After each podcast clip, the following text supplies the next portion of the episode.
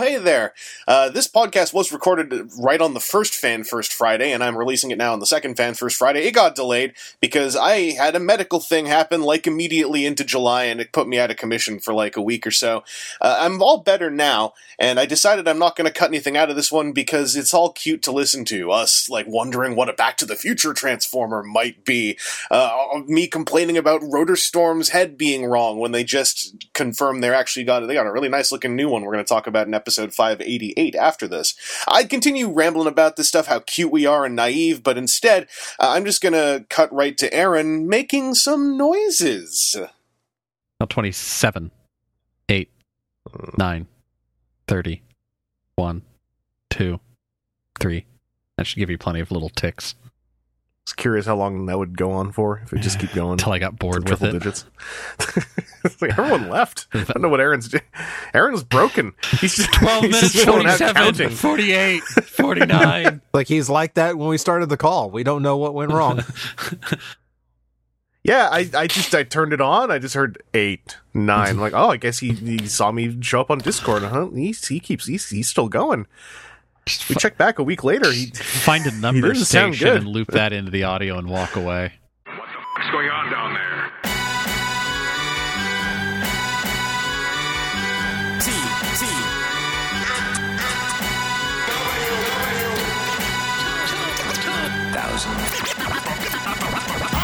All right, so step one.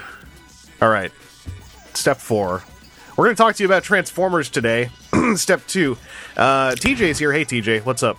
hey, how you doing? Um, oh, pretty good, pretty good. Step three. Aaron, you're you're uh, you're joining us for this podcast. Yes, I am. And uh, step one. Hi, everyone. Welcome to WTF at TFW. Um, I'm I'm uh, I'm here to host a podcast, and with me today is. Uh, so we've got a topic list going on here. Um, Aaron, I, I was just trying out a trying out an approach that I heard about. Yeah, Um, it's a terrible approach. It is a terrible approach, but you know now I can say I tried it. Uh, we uh, I I we'll talk about this in a bit. Well, it's it's uh, it's fans first Friday, and uh, and I thought, ooh, all of our sealed envelope talk. in That last podcast, ha ha! You can hear what we thought before we knew about those things. Well, you know that what? aged interestingly. That aged surprisingly well, Uh huh. which we'll, we'll get to. Yeah, some of it, did- I think most of it did. Like literally, just talking about the corpse toy is the only thing that got funny. I Because thought that I was was in- so clever. I, I like that it's preserved because it, it, it- you know what? It is a weird name for that toy, and and now there's a new weird thing about it that I'm looking forward to reading out loud. But before we get there, just quickly let's uh, let's say did, did we get any Transformers this week? Aaron, I'm starting with you because I know the answer. Nope. Aha! Tried to get the I'm- Target two pack, but uh, Oh, that's out there, isn't it? Yeah, the Yeah. Seekers. Man. Oh, I hope that we get a good venue for that in Canada. I can't remember if we've already confirmed or not. If we are. but- no, none none of the end caps had it, and frankly, I wasn't going to go uh, hunt it down uh, too much just due to trying to not be around plague-ridden people. It's a good idea. Um, my my new adventure I've been doing is I've been taking every few um every every half block or so I glance around and start taking a mental ratio of mask to no masks. because that's a way to occupy my mind while I go for my groceries. Is there Interesting. is there a tip over point that is abandon this task?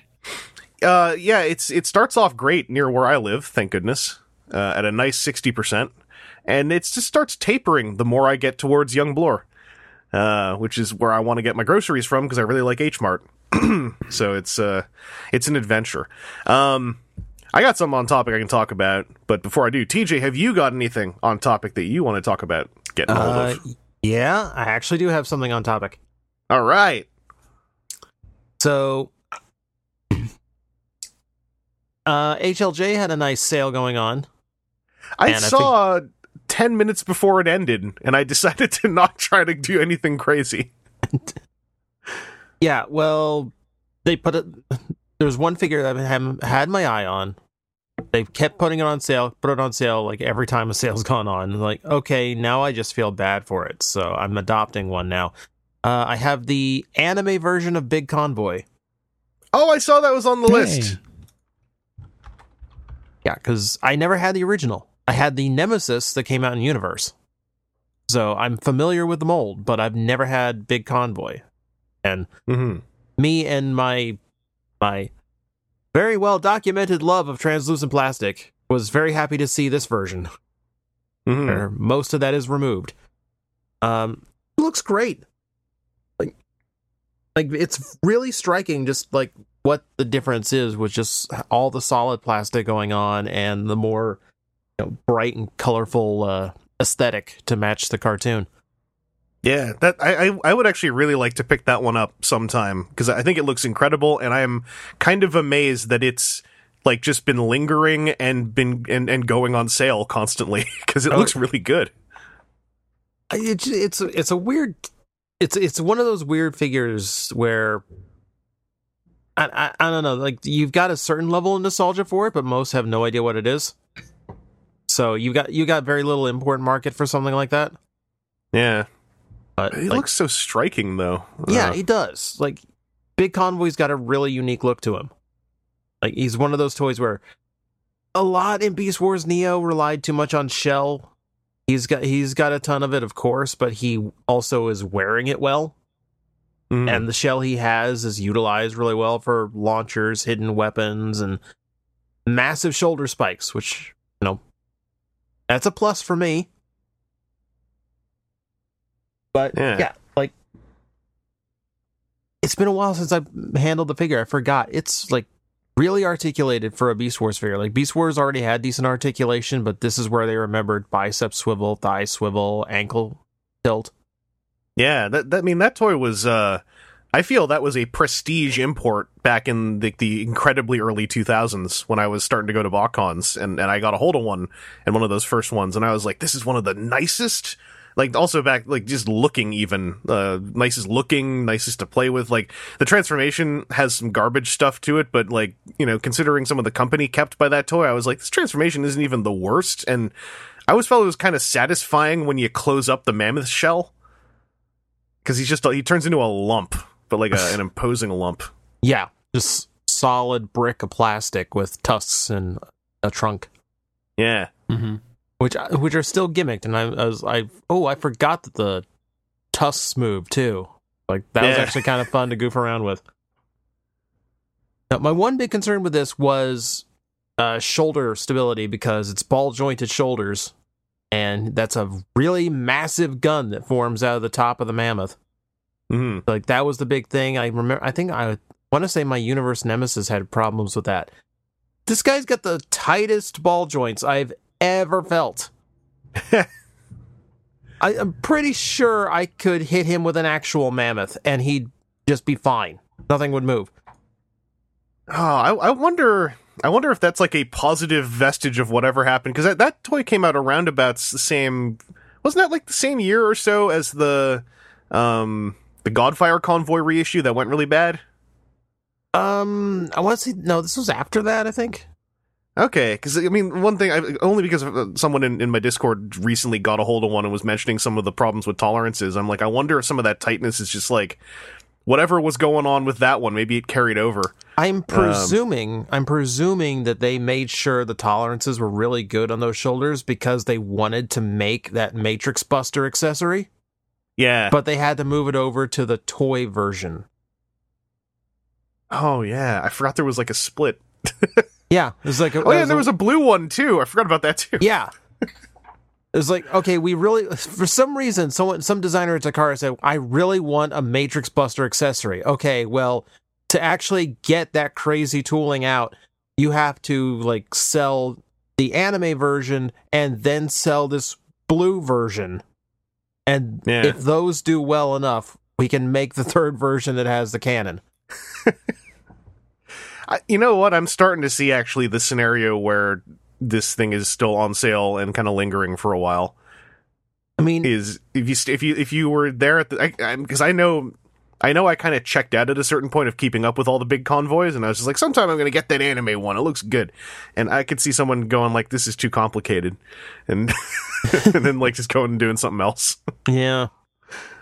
I mean, it doesn't help it. Like you said, like there's three versions all released pretty close to each other.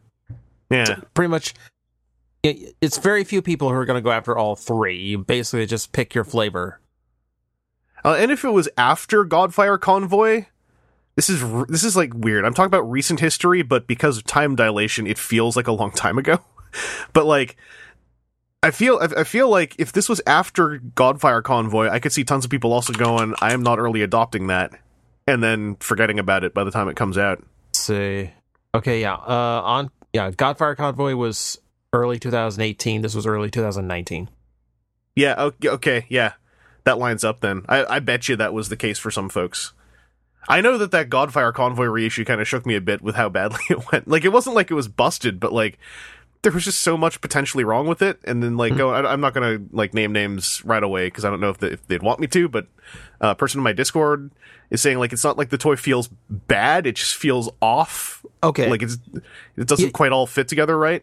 we we have to acknowledge that Takara Tomy actually did release a public apology for that toy.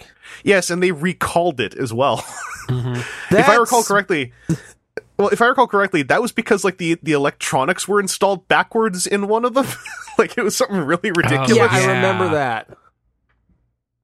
The- yeah, 'Cause I was trying to remember- sound effects. Yeah, I was trying to remember why the recall happened, and then I was like, right, the electronics were like backwards. But then um, the person in my Discord is, is is saying like it's also things like the nothing seems to tab together right. Um, another person mentioned that there were also reports of like Magnus coming with two of the same wings, so that when combined, the chest would look weird. Oh no.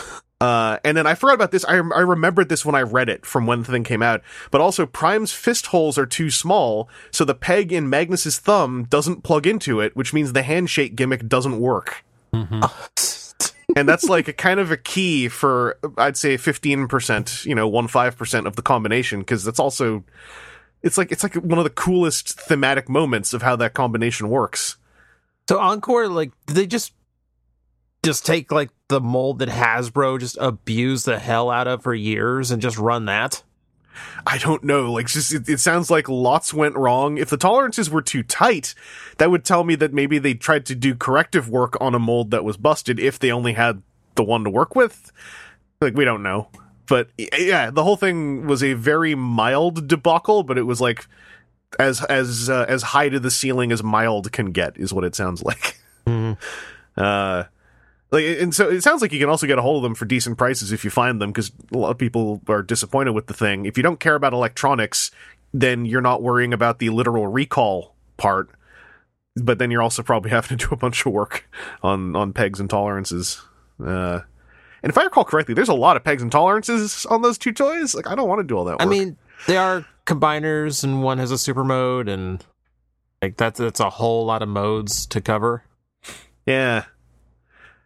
But uh, I, I could totally see that kind of scuttling some of the pre-order goodwill on uh, on Big Convoy. I'm glad Big Convoy turned out fine. Like I don't think I recall anyone saying that that toy went badly. Yeah, like I remember before going, like even at the sales price, I was like, wait, wait, wait, wait. Look. I I remember Fire Convoy. Let me just double check. Yeah, I got to shoulder check this toy for a second. No, I don't mean to keep tangenting, but like on uh, on Toys R Us Canada, Masterpiece Movie Jazz was on a it was one of the BOGO 50% off toys, but then like if you just put two of him in a cart and removed one, the 25% off would just stay on the figure. and I was like, "Okay, do I want this for 25% off?" And I went I did the shoulder check. I checked the feedback threads and everything.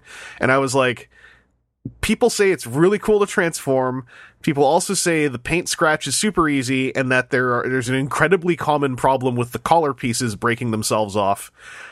So I'm like, you know what? I want to wait for 50% because also apparently I missed earlier this year a 50% off or six, no, 60% off on MPM Jazz. So I'm like, I'm, I'm going to wait for another one of those. Uh, Cause yeah, you every now and then, like when a when a high end Transformers toy, other toys too, but Transformers I think especially because of all that they're doing, it's like if it's on sale and it's high end, it's like I'm gonna go and I'm gonna go check its record before I do this. Uh, but no, I'm I'm, I'm glad you got a hold of it because yeah, Big Convoy is uh to me a lot of a lot of um convention nostalgia, but also I think it's he's he's a nice Beast Wars Neo piece. Mhm. Um, anything else on your end? Uh, I don't think so. I'm kind of I'm in that. I'm, I'm still in that like, where are all the new Transformers? Uh, Like, they're I'm- all. I'm- uh, I was gonna say they're all 14 days in quarantine, and then they'll all, all you know, in 14 days lasts a long time, right? Now, yeah, I, don't- I don't know what's up. Um, I'm kind of amazed that the Target two pack is is being spotted, but Yeah, not not at any of mine. I keep checking the little inventory thing, and I think I think it's probably also anything vaguely limited at a Target that's hobby stuff right now is probably getting like rushed for. Like between that, like off topic, but like the the more bite sized version of Gloomhaven came out as a one month Target exclusive, and it, like no one can find it. Uh, it doesn't help that like Target is uniquely to you guys a place where you can go to get normal supplies and happen to go look for toys at the same time. Um, Mhm. But yeah, yeah, uh, it's.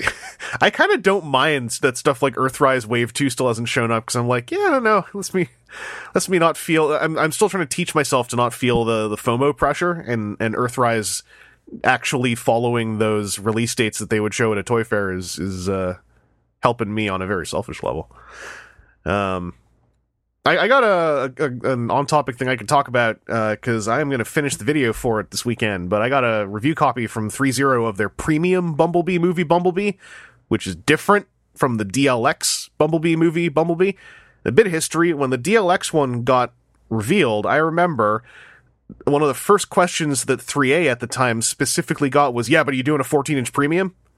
Like multiple people just jumping on them, and they immediately were like, "Yes, yes, we are." And I remember at the time thinking like but why? So I'm, I'm messing with it um, for the last uh, three or four weeks now, and uh, it's it's a very like like it's it's completely up to par. I've I've messed with four of their 14 inch tall things now, uh, two of which were prototypes or test shots, I should say, and their their 14 inch 300 to 500 dollar Transformers action figures uh, are built like good action figures and and uh, I mean that as a huge compliment.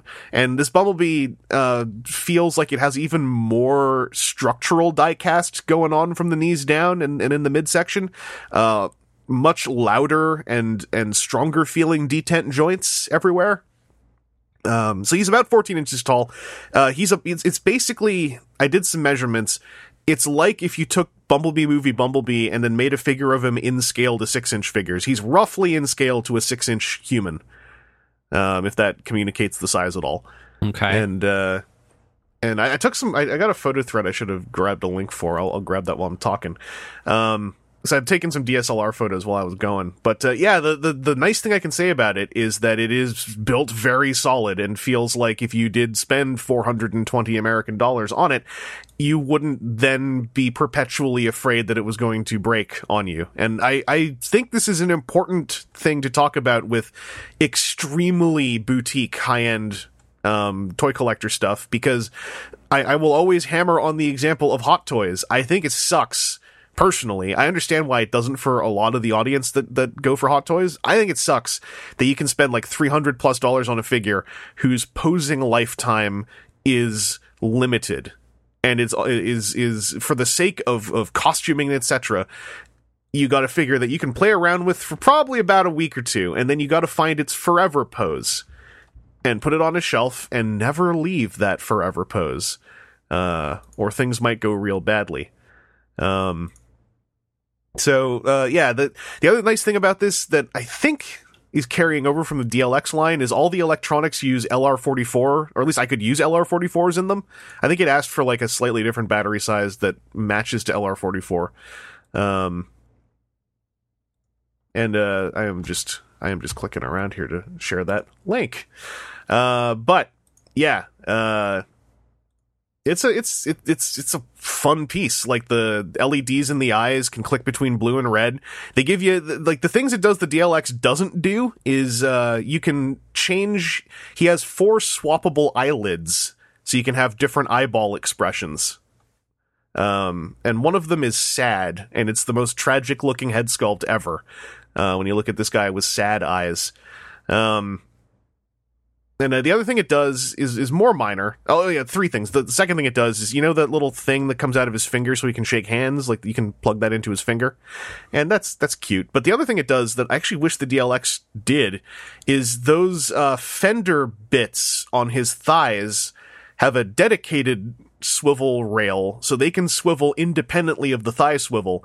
And that does wonders for the Bumblebee movie robot model as far as being able to pose it without stuff bumping against other stuff.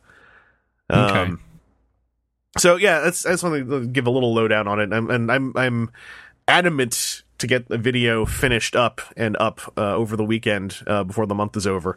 Um, and, and I said it in the video, and I'll say it here. Like the thing when you talk about a four hundred and twenty dollar Bumblebee toy is not whether or not you should buy it, because I think that you probably have made that. I think anyone who is gonna make that decision will have made it before they start looking into coverage.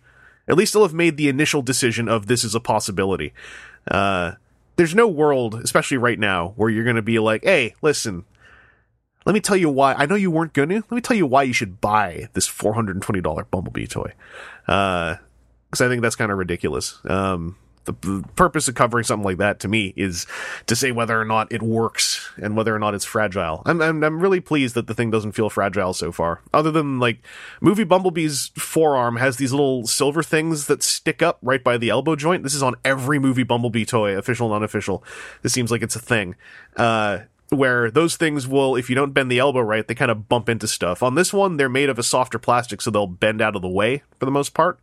Um, but that's always a thing on this this robot design. I'm also just pleased that like there's so much good Bumblebee movie merch figure stuff out now. Uh, because I still really like that movie. Uh, and I am happy that I don't have to just live with the Studio Series Deluxe and the MPM because they're the MP the Studio Series Deluxe is not fine. The MPM is fine. It's just not what he looks like in the movie. Uh, and so it, it doesn't full it doesn't scratch that itch. Um, anyway, uh, if you know if you know where to look for where I put up stuff, then like go and see if I put up the thing yet, uh, dear listener. But that's our what we got section. Um, so let's move into the news, news, news. Uh, first up, mazes. Uh, we don't have to go long on this. I just wanted to cover this because I thought this was cool. Takara Tomy um, have collaborated with maze artist and illustrator Meiro Yoshikawa uh, to do five Transformers themed mazes, which are print and play. You can download them and print them off.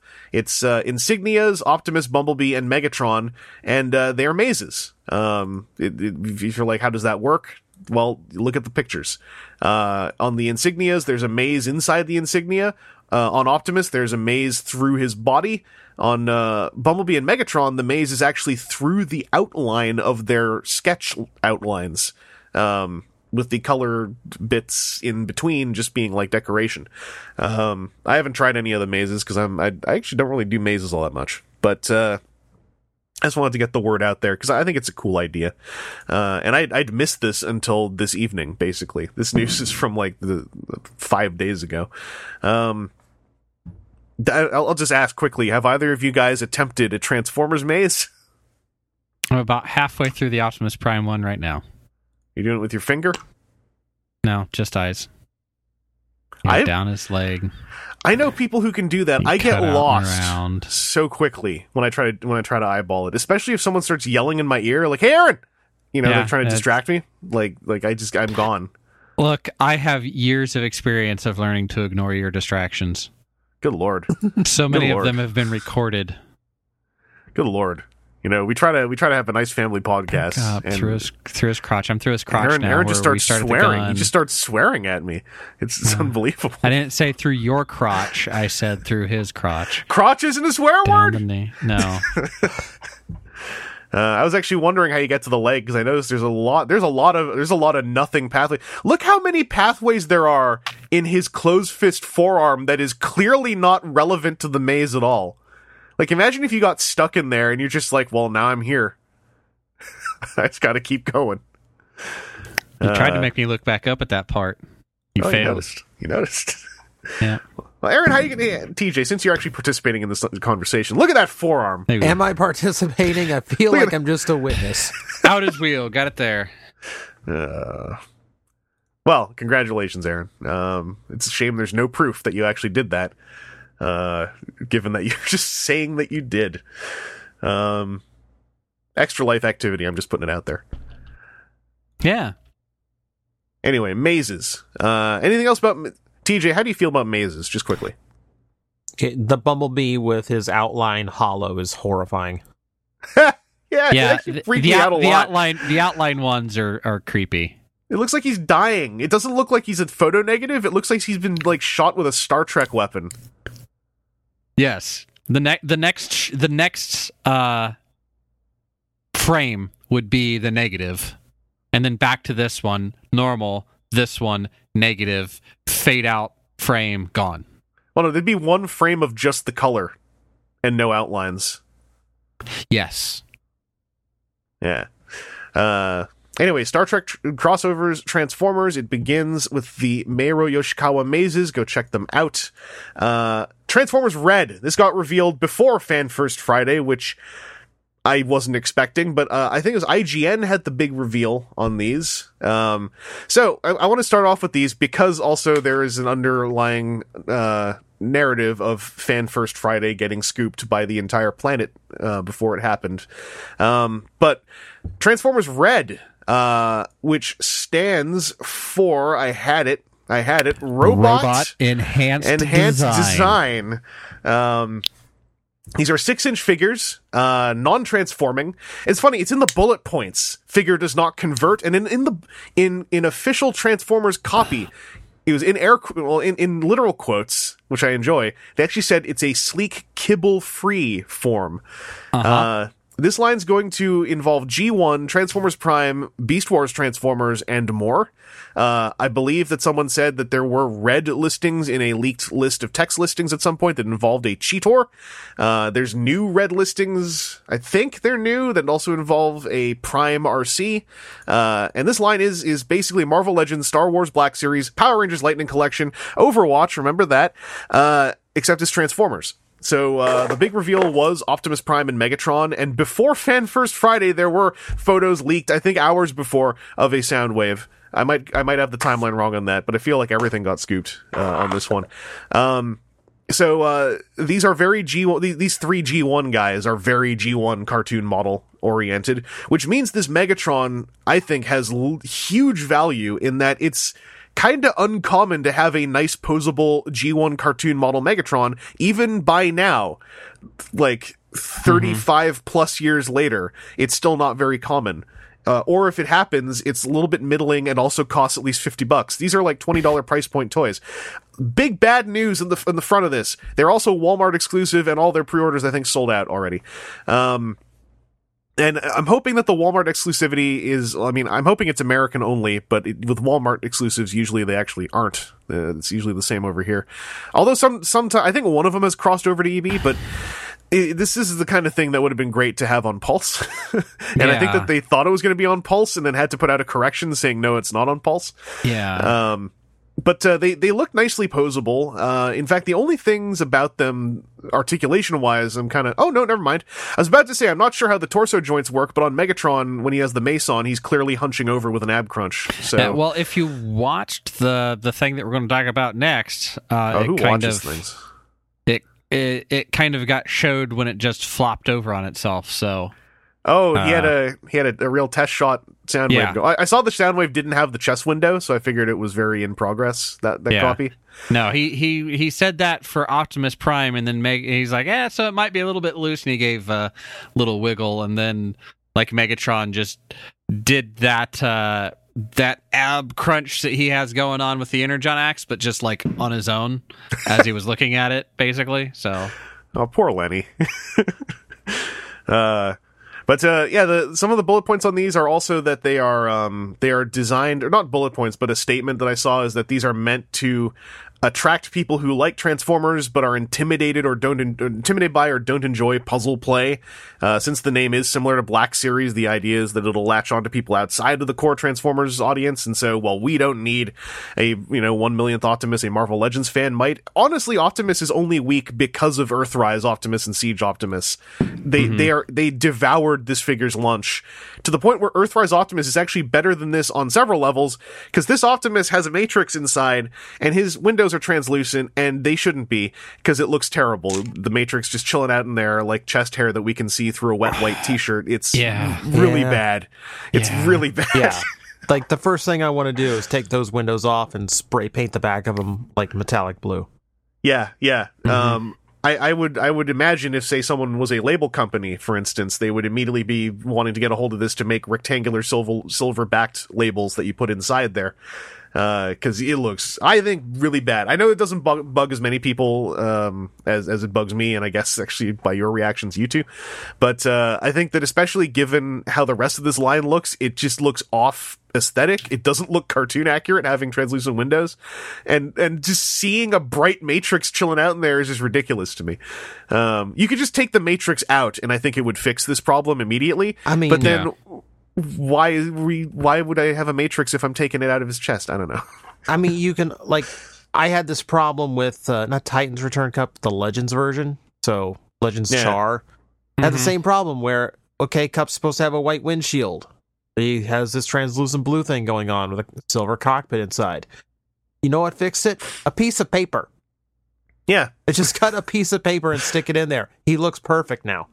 Yeah, and you could do you could just stick white paper in behind the windshields on these, and because it's through a blue tint, it probably would be fine. I'm just thinking if you remove the matrix, then it's like it'll look weird, but at least there isn't a super bright thing sticking out behind the windows. Yeah. Mhm. Uh, I don't mean to harp on this thing so hard, but like I just want to get that out of the way. I also 'cause, want uh. I also. I also want. I. I don't want to believe that the most powerful trinket in the universe is hidden behind like quarter inch of glass. Yeah, yeah. I mean, that's the other thing is I'm like, okay, like, like six inch figure, and I know that like you know it's twenty dollar budget, you know, the, and these there's there's no reusable tooling between these figures as far as I can tell, other than like like actually no, there isn't, other than maybe a T shaped bar that's holding the hips and the waist Come together. on, the, the forearms, they're both rectangular with a pin at one end and a hand socket on the other. Oh no, wait a second. Megatron's has got the the Yeah. angled edges on it. Well, And the design is- skeleton can be the same.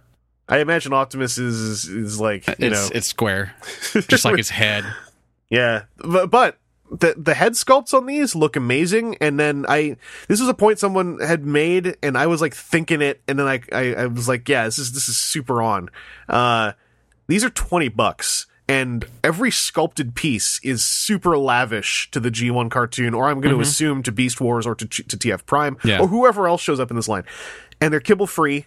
They are just good looking robot mode parts. For 20 bucks, you're getting basically customizer parts in a, in a box. Uh, these head sculpts look awesome. I, I even imagine some of these head sculpts, if the if things can be modded correctly, might look really good on just existing Transformers where you want a head that looks like this.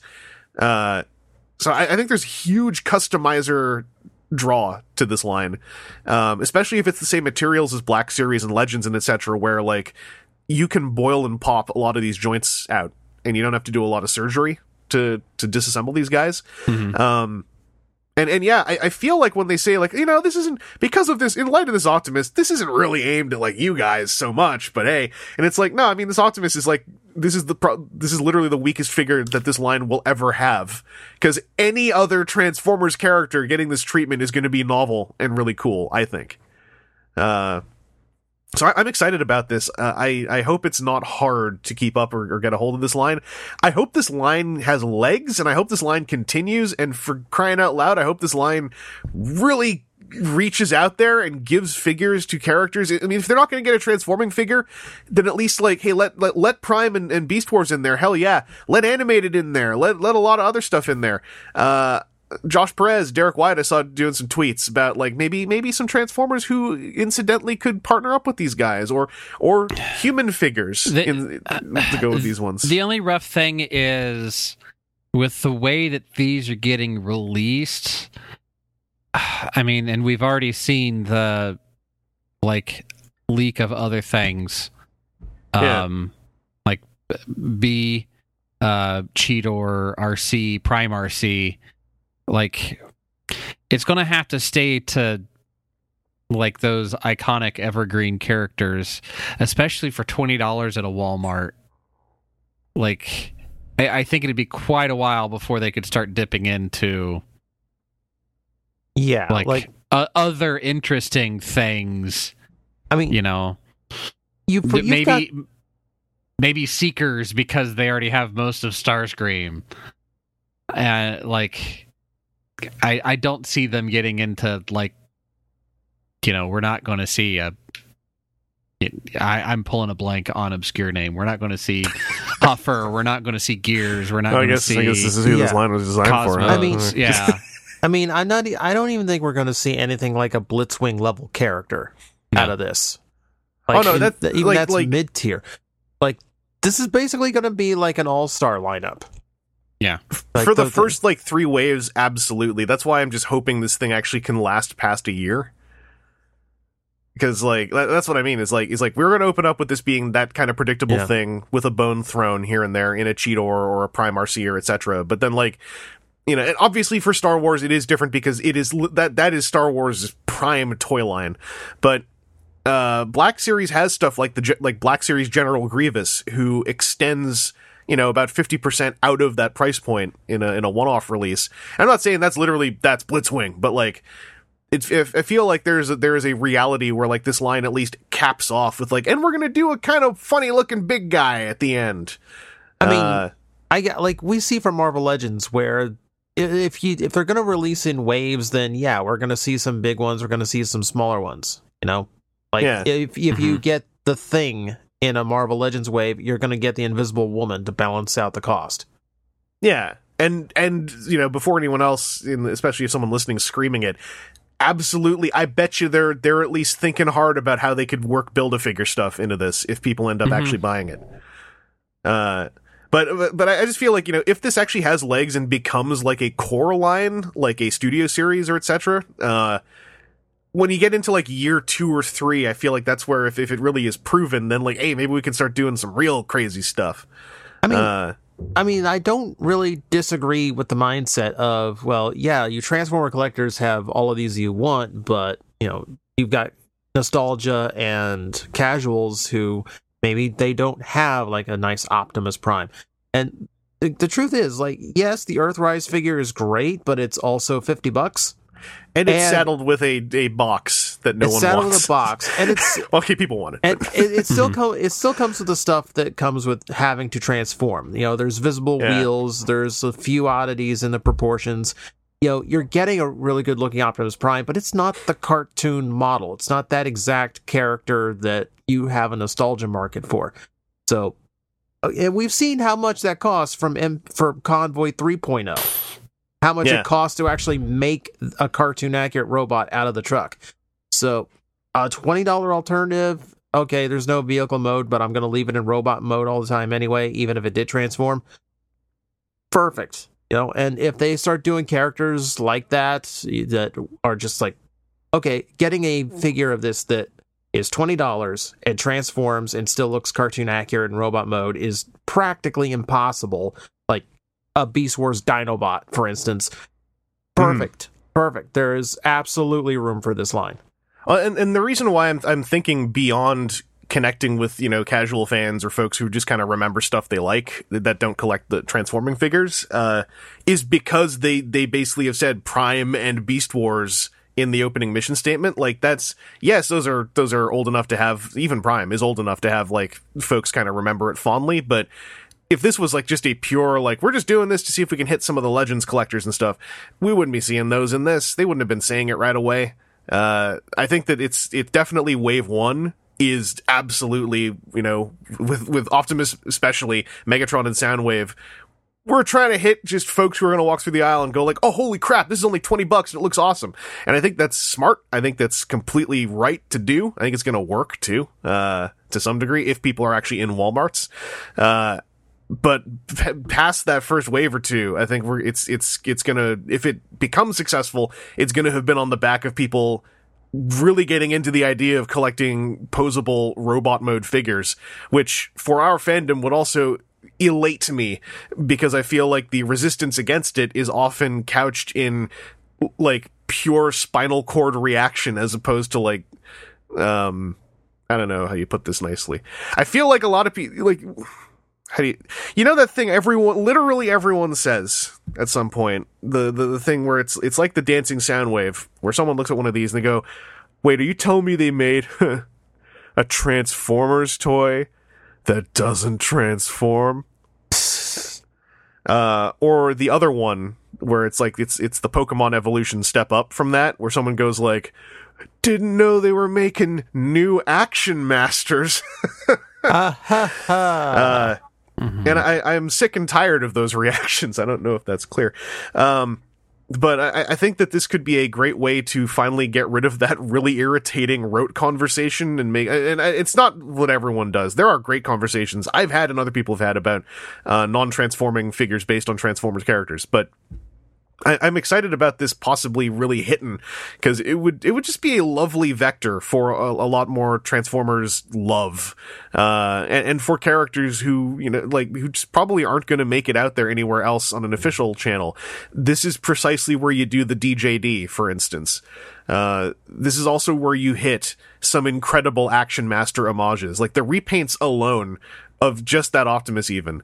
The, the Action Master repaint potential already exists.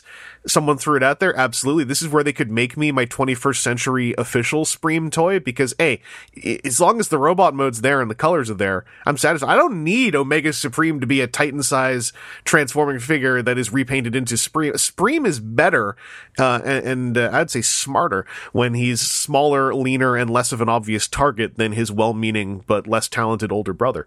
Um, so the, I- I'm I'm I'm really hyped for that stuff, and also I expect that if Hasbro doesn't, the uh, unofficial accessories that are just Action Master accessories sized for red is going to blow up within like a year of these coming out. Uh, oh yeah.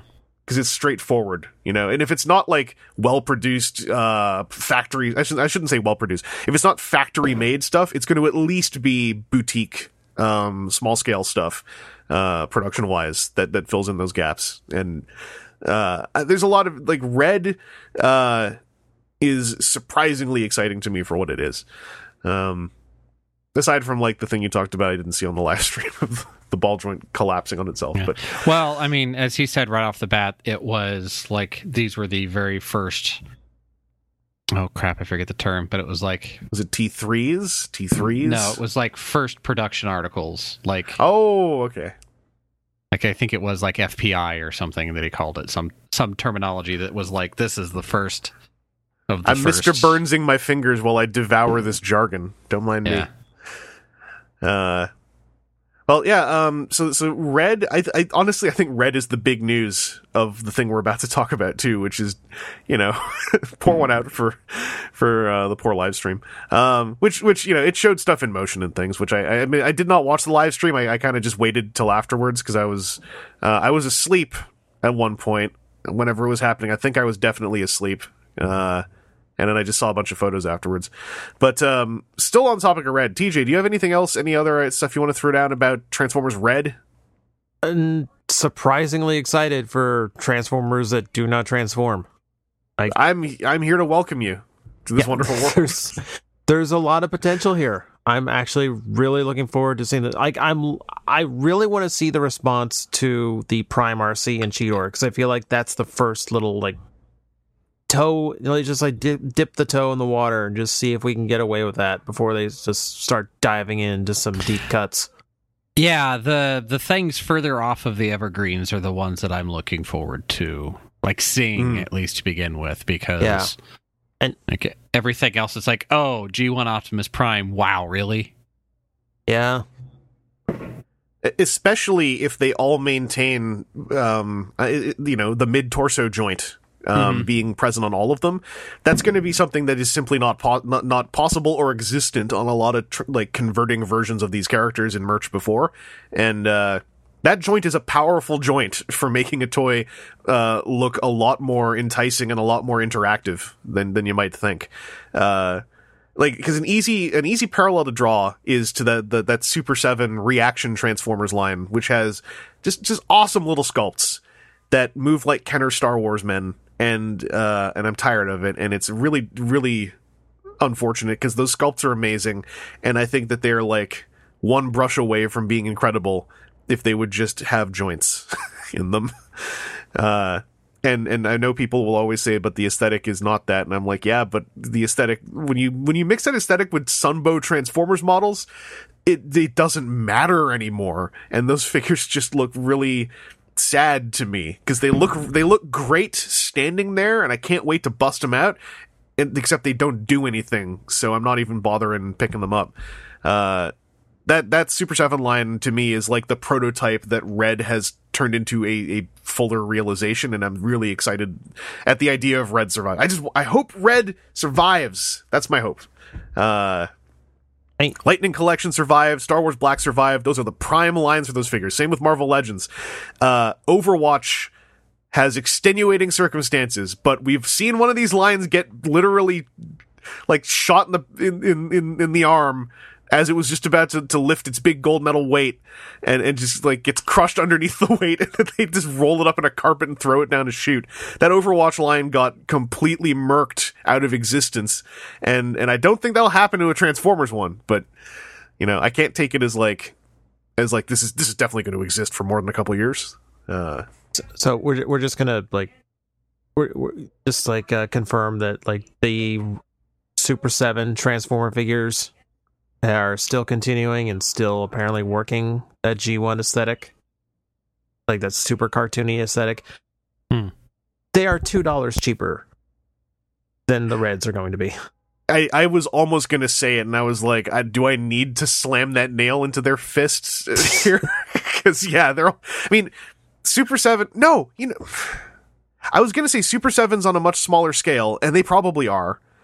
But I also never really know with Super Seven anymore, like how much they're a small, scrappy indie versus how much they're like cresting towards being like a a NECA or a Funko. I mean, And I, I'm sure I could look into it, but I mean, I found I found those reaction figures in Fye in the mall.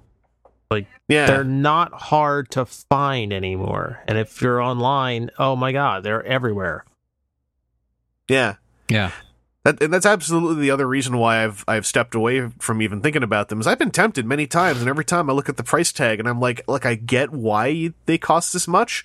I get that there's no shared tooling, and that these have you know paint apps, and they're they're nice sculpts, and they're all individually carded, and that's collapsing together into like this price point that's really unfortunate. But yeah, it's you know here comes red just eating eating to me it's lunch. It's it's different enough. Anyone can make the case that the super 7 line is completely different. It's smaller scale. It's kenner style.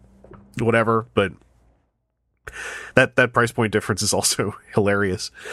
Uh anyway we'll leave we'll leave super 7 alone. Uh I, I i still like them quite a bit. I just boy reaction is an irritating thing. Uh let's talk about fan first friday. Um so this live stream uh revealed a lot of stuff. It was it was it was run by lenny uh manager product design lenny um who was introduced by associate manager global brands rachel. Uh it's nice and casual because we're all at home. Um and uh, they revealed a bunch of stuff. They revealed a logo for instance back to the future cross transformers. Tell you more next week. Uh so I don't really have that much to say about it because they're going to tell us more next week. I don't know about you guys. That's not the Top Gun jet. What what's going on? Anyway, uh, I expect it's a DeLorean. The thing they went into that was completely new is uh, Pulse exclusive. I think um, Centurion. It's a repaint of Brunt. Uh, it's it's it's very much Don Figueroa's Stormbringer Centurion, and he comes with a box of stuff and the box of stuff is fascinating because uh, many times it's been intimated that hey maybe hasbro looks at what really works for unofficial third party stuff and then does it themselves combiners for instance. Uh, this is literally a third party accessory pack but it's a big ass one. And uh, like just to rattle off what's in here you get an you get an axe for optimus uh, a mace for megatron you get a full and half full energon cube that's two of them. You get roller Yeah. which which made me just like get I was like, no, that's logical. I'm also mad. That means it it existed this whole time. Damn it. Uh so there's Roller, the thing that that you know, I guess is missing from that Earthrise Prime. Uh you get a jetpack, which I assume is just a 5 mil thing, so it works on Prime or Sideswipe. You get the iconic G1 Optimus Prime Ion Blaster of Optimus Prime, which all of his weapons have been shaped like for years, but this one's bigger. Uh, and it, uh, I mentioned this in a pre-show with Aaron. It looks like they cut more off the butt of it to make room for Optimus Prime's forearm, because that Earthrise Prime, his his weapon doesn't like completely get all the way down. It kind of butts into his forearm. So this one seems it has more room, and it doesn't fold up, so the sculpt is cleaner. Yeah. Uh, There is also just a small Soundwave alt mode. Uh, there's a small Megatron alt mode with removable silencer. Uh, there is a small Shockwave alt mode that's solid gray, along with a small reflector that's solid gray with a with a peg on it so it can be held. Uh, so those two didn't get the boon of paint. Uh, you also get a cage for, I'm guessing, Spy Patrol Ravage, um, a Unicron. A Pulse Unicron scale tiny, tiny Optimus Prime, Oh, tiny, Uh, tiny. Like Yeah, like to the size of a recreate crumb. this to recreate the scene where Optimus Prime fought Gal- Unicron. I was gonna say, like, to recreate, you know, the, the all, in all fiction, I, I where don't Op- know, man. Optimus It's is the it's one. small enough that uh, that that could be anything. That could potentially also be Rodimus Prime. It's could Kranix. be Kranix. That could be uh, uh, uh, maybe a I Rice still- Puff. I still want my Grimlock that pegs to Unicron's butt. Like, Working, we're, we're working on it. All right, like we gotta, we gotta see what in the butt sculpt the Grimlock can adhere to, or at least the sculpt of the the busted butt can then adhere to over top of the effect part.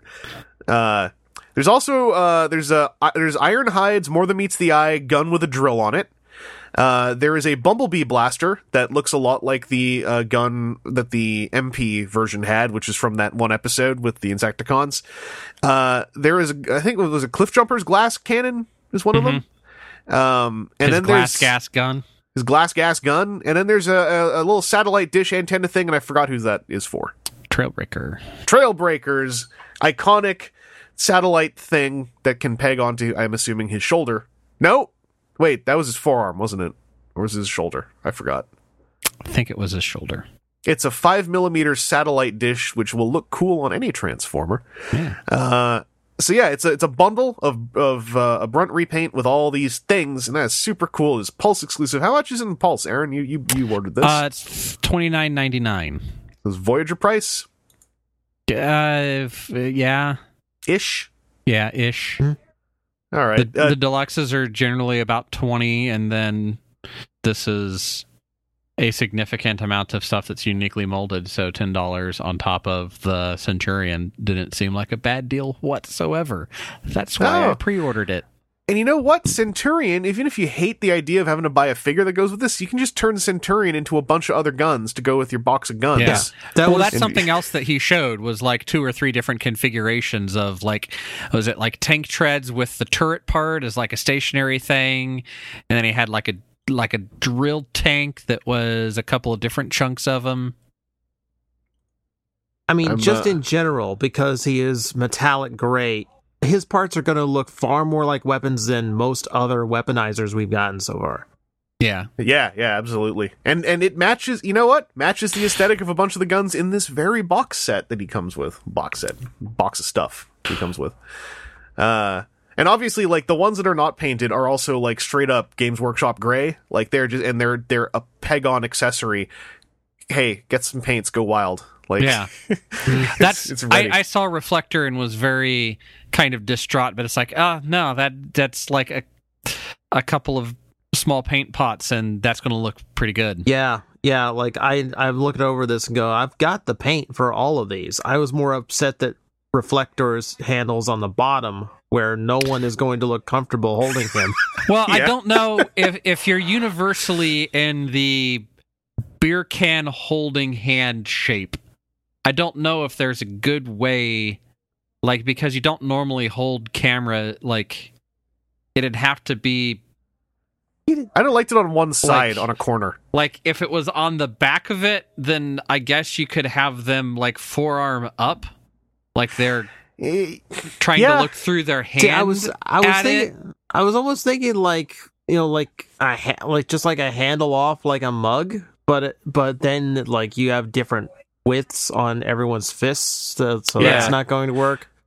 I think that, that that beer can peg, if it wasn't in the middle, if it was on one of the ends, I think it would it would visually work a lot better. maybe Even if it was diagonal off one of the ends. maybe uh, And, you know, it's middling things. We'll we'll figure out a way for it to work on somebody. Uh, and I also wanted to say, absolutely, if you don't like to paint stuff, I mean, I, I was about to say people will probably make little labels to go on these, but these are tiny. It's going to suck putting tiny labels on things. It'll be very Yeah. akin to painting, I think. But you know, it's more of a tactile activity. Uh, yeah, I I think this is this is really cool. I hope that this is not the only one. I hope this is testing the waters, and uh, and I wish I'm going to say it right now. I wish that they had said anything about how people not in America could get a hold of this, because uh, uh, Pulse. Um, I, I put the word out on Twitter because I didn't want to watch through the entire live stream just to see if they don't say something. Um, so I'm gonna uh, I'm gonna I gotta scroll to to find all the replies I got. uh, I got some good replies. I said, "Is there any word on Pulse having a less onerous shopping shipping experience for Canadians, or are we just hoping all the stuff shows up at Toys R Us and EB Games?" And I'll also I'll, I'll step right in front of this and I'll say this absolutely does nothing for folks in in the in the EU, in the UK, and Australia, etc. There are pl- people who just are in this in an even worse position than us. It's just that we're like we're attached by land, so it bothers me more, and also I live here, uh, so it bothers me more. Um, so first replies I got. Uh, Ian underscore Reed on Twitter says the second one, which is that we hope it shows up here. Uh, Cybertron Beast of uh, of Transmissions Podcast is it wasn't brought up during the stream, uh, and then his editorialization is they don't care about us. Um, Alpha Magnus mentioned that the huge leak was from a Toys R Us, like all those UPC codes. So there's a good chance that we are going to see some stuff up here. And then this one, this one bummed me out a bit. And I, you know, I get it. This this bummed me out though. Um, Maverick Prime GB said, uh, "I'll quote: I asked several times in varying levels of politeness slash desperation if they were going to make Pulse shipping available worldwide, and was ignored." And uh, that bums me out. It, it Well, also bums I me out really- about Canada specifically. I just want to get this in here because it's it's approximately we are close to it being one year since we had Hasbro top people on this brand in my city at Fan Expo specifically saying we know that it's it is it is currently a mess for Canadians and we're going to look into it. And it, and I know that that can be a very empty thing to say, but I wanted to take it at face value and I feel like I did not receive that face value. anyway, Yeah. that's that's my bit. yeah. Uh, no. Also, oh, sorry, one more thing. I understand that there is a pandemic, and me and Aaron literally were trying to price out the costs of sending one pound padded envelopes across border, and it's ridiculous right now. But the this it's been like this for a while. yeah. So uh, that's that's that's my bit. I wanted to put that in front so I could I could fart a nice cloud over all the good news. Uh, but hey, what if there wasn't a whole ton of news out of the fan first Friday? Uh, and, and anything else about Aaron? You were going to say something about shipping. Did I? Was it was it just the no, I was going to say it was, it was nice when there was a free flow of travel between our two nations, and Yeah, like- like two or three times a year we'd see each other, and it would be easy enough to hand some of this off. yeah. But I do remember at your Toys R Us seeing boxes of Generation Select for uh for other things. So I think that you have a decent chance at We getting do. them. We just don't have a pre-order enabled chance, which uh, it bothers a lot of people more than it bothers me now. I guess how I'll put it. Yeah. but uh it, it used to bug me a lot um anyway uh that was that was my little soapbox uh the fans first friday uh it, it revealed that box it revealed uh, the centurion and we got some more details hey tj we'll say it here we had that long conversation about alternate universe optimus prime and i think you were still on the money even if it ended up being the the really obvious answer Yeah. it was Yeah. I- I treasure that we were able to, to have that fun without the full knowledge uh, that it is actually just dead Optimus Prime. Yeah. Well, see, the, my speculation was coming from the fact like we we have the 86 figures for, for Studio Series coming out. I was like, what if that Dead Optimus is a Studio Series figure because it's the 86 movie? And like, I think that was a real legit take, and, and I think it's. I think a lot of us thought Studio Series 86 might get mentioned and cleared Yeah, up during it's this uh, It's like you wonder, First like- Friday event. oh, we're gonna oh new crossover. Oh, with Back to the Future, not the one we already know about. Okay, I- okay. Yeah, I, I think I think that if anything, that means hey, maybe the pipelines aren't the same as they used to be because it used to be when a bunch of toys in a bag show up in a hostage photo, uh, that's because they're about to talk about them. So they talked about other stuff instead, which is cool. Mhm.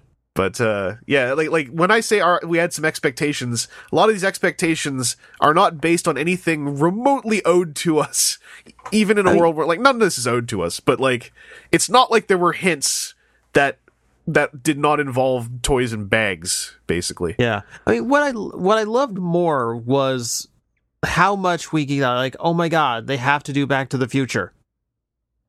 Yeah, Like yeah. we were really adamant about that. Like that's the T-shirt, right? Everyone knows that T-shirt. Yeah, and and you know, it's it's literally the first thing th- that will jump to anyone's mind when you say Transformers crossover. I've noticed is the oh, Back to the Future, the DeLorean, and I, and I'll say it again. I think it, part of it is subconsciously that seed got planted when Lego Ideas or whatever it was called before then did you know the Ecto One and the DeLorean. No, that would have been ideas at that point. Oh, was it Kus- Ideas then? Cuusoo was only like the first four or six. Wasn't the DeLorean Cuusoo? Uh, do, That do, was that was a really early one.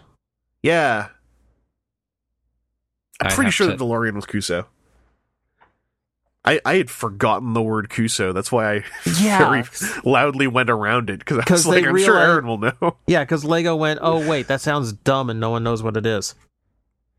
It has roots. It's you know branding Yes, wise. but yes, but ideas is also like, boom, that's exactly what it is.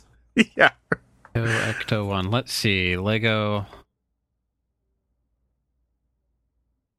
I want to know. because it was. I think it was. So it was. Yeah, that was number four. The time machine was number four. So that was probably in Cuusoo. The box for the Lego Ecto One says ideas number six. Lego yeah, probably would have made more sense to search for Time Machine DeLorean to get the the box for that one. Lego I Back think- to the Future. Yeah, that one, the 04 was Cuusoo. Yeah, Okay. that's what I figured. Uh, but, Here's- but yeah, Here's Okay, what I need. Here's what I need about. Here's what I need out of that toy. I need a hoverboard accessory, and I you, need. you know they're gonna if they're gonna at least try. I need. Well, I need a hoverboard accessory because in Back to the Future 2, it was a Mattel toy. Oh, I forgot. So now I That- need Hasbro to make one. That would be a good flex given how Mattel has like kind of crumpled on itself as far as its nostalgia properties. uh yeah, that, I mean, I mean, I think there's like, we'll know. in a way. I don't want to speculate too hard because there's so little room left. But Oh come I- on, let's bury this one too. I think the question is, it's not, it's going to be its own character because that's what Ectotron established, and I, I believe they're going to stick to that given the Top Gun thing we weren't supposed to see. But It's, it's going to be Vector Prime. I'm, I'm like, is who's it going to look like? That's my thing. Like, like it's going to look like something. And and Top Gun and and Ghostbusters, you have a uniform you can lean into. For a Back to the, for DeLorean, for Back to the Future, it's kind of like they're going to probably lean into either Doc or Marty. And so that's the question: Is it going to be? What if it's a, like a, uh, what would that end up being? Like a five changer? Three cars, or Doc, or Marty?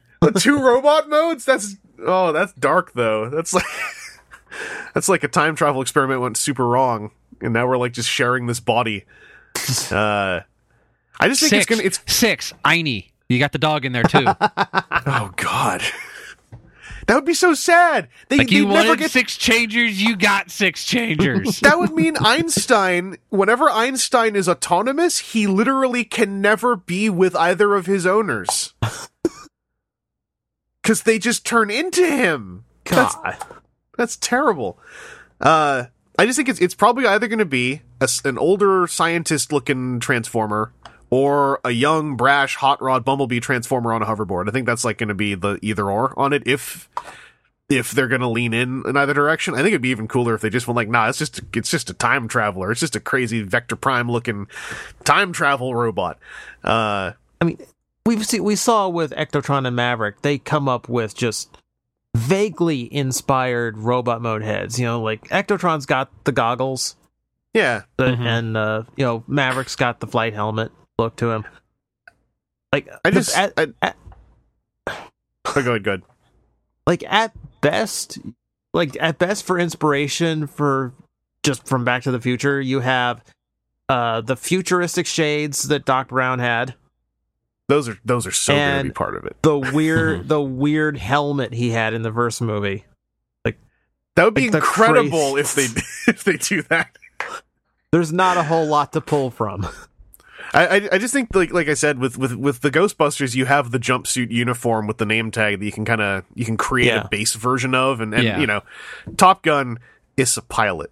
Like Yeah. there's there's not really Top Gun is is actually such an open canvas that's also real like there's a real linear path in that open canvas of like pilot turns into jet. Top Gun, like that's all. That's all you really need. uh, but yeah, I I hope that they show us.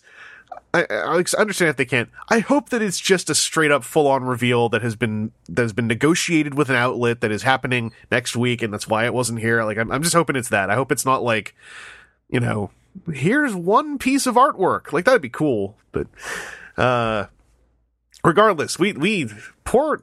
He's literally a corpse, and we just talked way the hell over top of alternate universe Optimus Prime.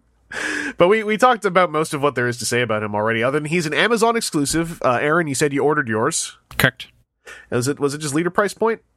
Yeah, it was the same. All right. Uh, I just want to I want to quickly touch on the ad copy for him because it's incredible. Because you know how we were like we were like alternate universe. That's a great way to kind of dance around talking about how he's a corpse and Mhm. everything. All right. From the ad copy. Uh, First sentence. The legendary Autobot leader faces every challenge with wisdom and bravery, including his own death. it comes with a grayscale Optimus Prime inspired by his appearance as he drains of color and dies. The Matrix of Leadership in full color fits in his chest so fans can imagine Optimus removing the still vibrant Matrix from his chest and passing it on. Imagine laying Optimus Prime to rest in the converted truck trailer. The figure also comes with an ion blaster, but in this state, it's likely he won't need it. This is a hero. Whoever wrote what this is a hero. alternate universe is he from? alternate universe is like okay alternate universe optimus and then someone they're like we can commit to this uh all the, the top brass is cool with this all right now the actual copy everyone sat there for a moment looked at each other and we can't do this this is a lie this is a lie this is a lie. He's dead. Just write it. He's dead. Just Yeah, just yeah. I'm, I'm, I'm, I'm definitely feeling like it's a matter of like they didn't want to say like we've killed Optimus Prime because like, ugh, they learned that mistake uh, a few years ago. You can't just kill Optimus Prime like that, and you know they could have got what was it the the sleep mode or something. no no they the the instagram the instagram justifies the alternate universe I can quote it as Optimus Prime and the Autobots spend Earthrise speeding through space in pursuit of the Allspark. Meanwhile, in an alternate timeline, a devastating battle leads to grim ends. Pay your respects to the Optimus Prime of an alternate universe. The alternate universe Optimus Prime figure is now available for pre-order. So we're basically just saying, okay, this isn't G1 anymore. Well, This- the G1 is- is G1A was Yeah. Transformers. We're in G1Z by now. Look, Uh, if you remember, Rick Alvarez had those books about how it's all one continuity until they they like forgot how to open the book and uh Someone in Takara is still tying all this into G1. uh, yeah, I this one's love, come out and he just has to pull out three new pieces of paper and seven new strands of yarn but these have to be that not quite black dark blue navy because that's his color to There's- connect it to over here and then to over here unicron with a big question mark next to it there, there, yeah. Someone in the bowels of Takara Tomy is the guy in the conspiracy guy meme. Well, did you did you guys see the the Legends comics for uh, for the the Seacons and for the uh, the pirates, where there's like color coded teams of Optimus Primes with their own Matrix generated weapons, Uh huh. mm-hmm. and that was I didn't we didn't really touch on it in here because it was between recordings, but that stuff is pretty fun. It's it's uh it's kind of cool to check out. Uh, but yeah, I just I love I love how much every like past alternate universe Optimus Prime they just were like, no, you know, we all know what this is. This is this is a corpse. We're gonna pose him like he's you know in action and stuff. It's weird how his loyal friends and and followers posed his body and fused part of his trailer to the back of it and then bolted a shield onto one arm. uh but yeah, it looks good. It's just this is this is great. This is great. Um and uh, and aside from that, we also got some we got some brand new Generation Selects reveals. Uh, but before we talk about that, the next G1 reissues Blaster. That mold exists, so it makes sense that they would do them. Mhm. Goes with that Soundwave pretty well.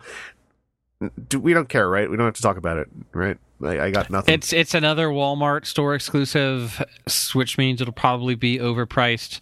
Will show up in one wave, and you'll see it, and you'll go, "Oh, cool, Blaster! I have three other versions of this that's been reissued. That's neat."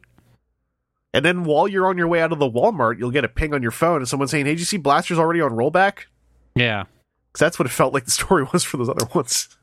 Uh, Uh, Blaster is thirty bucks. what? Yeah, twenty nine ninety nine.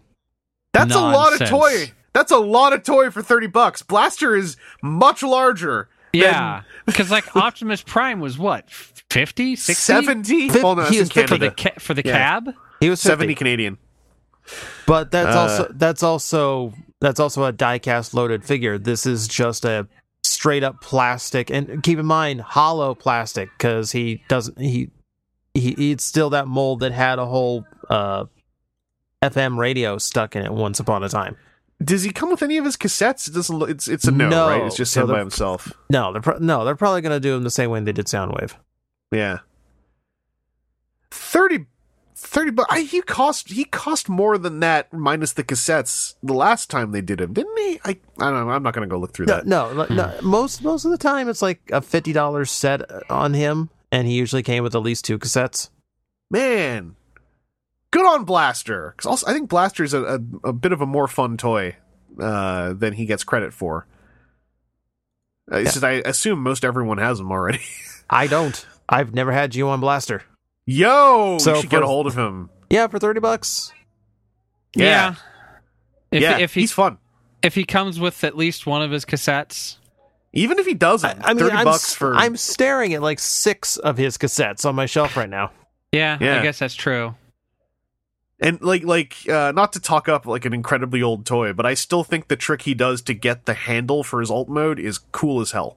hmm Uh, I'm so impressed. I really genuinely thought he was going to be fifty to seventy bucks just because he's tall. Uh, that's cool. Well, that went better than I thought. Let's let's talk about the thing that didn't go as well as maybe we all thought. Ah, they revealed some Generation Select stuff, and it was uh, not nothing. Nothing we talked. None of those hostage photo bag toys were part of this live stream. Um, I think these do look pretty cool. But so they showed us Tiger Track and Rotorstorm.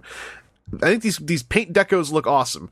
Uh, Tiger Track also comes with Red Alert and Sideswipe's accessories, which is neat. Uh, I really think, I really truly think, without being too much of a curmudgeon here, I just really, really think at this point they should have painted a, a faux canopy on top of that solid clear thing on the front of his alt mode, just to imply there's a roof, to imply an Earth mode, because somehow it's look it just looks worse to me on Yeah. Tiger Track and I don't know why. And I think it might just be because he's the third one or the, the fourth one. Uh, I I really would have loved to just see them fudge this into an Earth mode, just so one of them was fudged without having to rely on on extra decals and stuff. Uh, he looks fine. I just for, some reason I was really hoping I was really hoping if they did him again they would put some like a a tampograph over that thing. Uh, just on the edges and stuff. Might might be too difficult to do as well with all the corners. Um, Aaron, when I mentioned this when we were talking early on before we were recording, you seemed to have the same reaction. Yeah, pretty much. Um, it's interesting. I I might add on later. Um, but for right now, uh, both of the other generation selects seem like also Rands. Who was the other? These I know Rotorstorm was the other one. Yeah. I can't. Tho- Pardon? those two, Tiger Oh, Track okay. and Rotorstorm, are both kind of. Also I thought you meant I Rands. thought you meant Tiger Track and two more, and I was like, is there a third one that I missed? This is really cool. Doesn't exist. Um, TJ, how you feeling about uh, Tiger Track? Uh, getting him some Generations love. I mean, I'll be honest. In robot mode, he does absolutely nothing for me. Like it, it's just yellow's sideway side swipe, and that's okay. Uh, okay. Uh, if we get the new Sunstreaker mold in red at some point, okay. Like I hope I hope we do. that might, yeah, that might make for an interesting pair. Uh, I'll say the vehicle mode looks awesome in those colors. Yeah. I I wonder if that's why I wish that there was like a yellow roof painted on there too. Like I see. I don't even. I I prefer that because on Sideswipe it was a really dark canopy and it just kind of blended to the black hinges and paint on the side. yeah. Mm-hmm. Like this separates that out a little bit, so you've got the different sections like looking distinct from each other. I guess so. Cuz I don't even mind the, I don't I like the front a lot. It's just that that top roof panel. I, wish for some to me visual like my taste I think is just I, I wish that was yellow as well. Uh cuz I I agree. It's nice seeing this mold in like a vibrant color that that isn't just like stark white. Mhm. uh and that is because because sideswipe's red is it's it's a vibrant red but it's kind of a, a how do you put this a muddying kind of red Yeah. uh My biggest cool concern with Tiger Track would be like yellow is that color that like between plastic and paint never seems to be right? True. Because the yellow has the yellow in plastic has like a bit of translucence to it yes. then then the paint just ends up flat. So even if they're the same like exactly the same pantone color they end up appearing to be different because the luminescence through it brightens it it's it's promising in in the live stream footage when lenny's holding up the alt mode uh you know showing us the top. Like granted it's through a webcam but like the the color match there seems all right and a webcam is really good at, at actually i find exacerbating color mismatch as opposed to hiding it. Mhm. uh translucence is going to get lost probably but it, it gives me some good hope um unless i'm forgetting and like those aren't actually painted parts. I'm just forgetting what's plastic on sideswipe. Um and I, i'm going to say i'm happy that they're doing tiger track because th- again this is precisely what generation select should be doing yes. is this kind of stuff. Hmm. uh character selection is not the problem at all. My only problem is like my own tastes and you know, and it's not. This is a Tiger Track thing. Tiger Track's robot mode always looks like kind of just yellow sideswipe. Mhm. uh, there's some reason the the vehicle mode is the thing that always kind of gets me more. Um, but we also got to look at Rotorstorm, who is Spinister in pitch perfect Rotorstorm colors with the the completely wrong head, the absolutely putting me off the whole thing head. I know that that's fixable, but boy, I wish they could have they could have done a new head sculpt for this fella. Uh, and on my phone, I couldn't tell right away. So on my phone, I was really into this, and then when I looked at it in person or in person in, in on a bigger monitor, uh, it, it- it's the colors are great. It's just that head sculpt's really putting me off. Um, so I'd like to see if if uh, any folks do a, an easily attainable alternate. Uh, otherwise, yeah, the, the it's lovely to see the pinks everywhere. The translucent uh, pink looks a little bit muted to me for what I would prefer, but I also just like everything vibrant. Uh, and yeah, uh, I'm I'm digging it. I'm just uh, that's one that I would I if I happen upon that at a Toys R Us or an EB, bam, I'm there. Uh, I, I don't want to go out of my way for it though, because I I think the head is definitely a bit of a bummer, and it's uh, completely understandable. Like it would cost a lot more to get a new head done for what probably is still a very niche Generation Selects guy to do, but them them's the breaks. Uh, TJ, how you feeling about Select's Rotorstorm? Um, I'm actually liking him a lot. Like, I know the head is completely wrong, but for whatever reason, it's not bothering me so much. Yeah, You know, um, I really like the color. I like the look of him. I like uh, because the original Rotorstorm used the canopy ch- as the chest. How they have tried very hard to make uh Spinister's chest look like the canopy. So he Yeah. has three helicopter canopies in his robot mode now. it's mm-hmm. great. It's great. I It's love like that. The one guy who's like, "Yo, we fixed the canopy thing." It's like that's cool.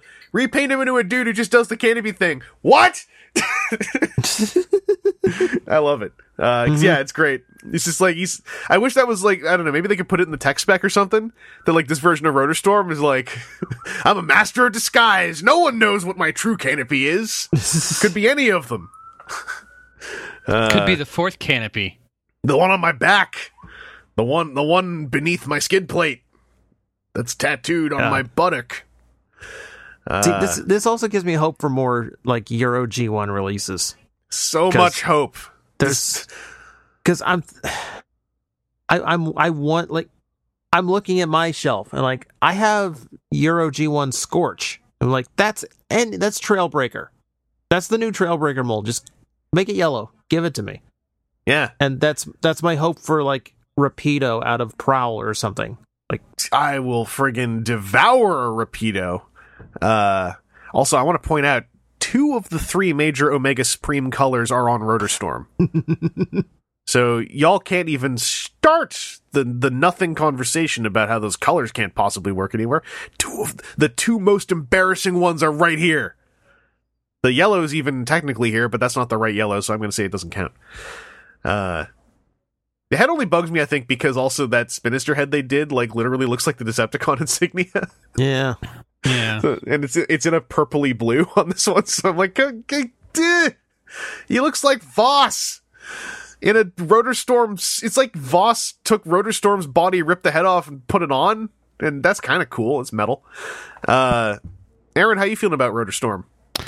Um, I mean, similar to tire tracks, I think it's neat. I might jump on it later when they're like for purchase it on Pulse, not just pre-order. Yeah, But I I like that mold, but I'm I'm trying I'm trying to be better about not just constantly double or triple dipping like I already had on some other things. Uh, Hey, it's all right. I mean, it sounds like Pulse exclusives. It's not like they're around forever, but it sounds like, from what they I've, I've they seen, they're- seem to hang around for a while. yeah, and like, didn't the Seacons have had multiple appearances on there, right? hmm Yeah, so it's it's they're not trying to create. I appreciate this. It feels like they're not trying to create a manufactured scarcity. Um, if scarcity happens, it is happening happening genuinely and not at the behest of like the marketing for the figures, and I, I appreciate that, especially nowadays.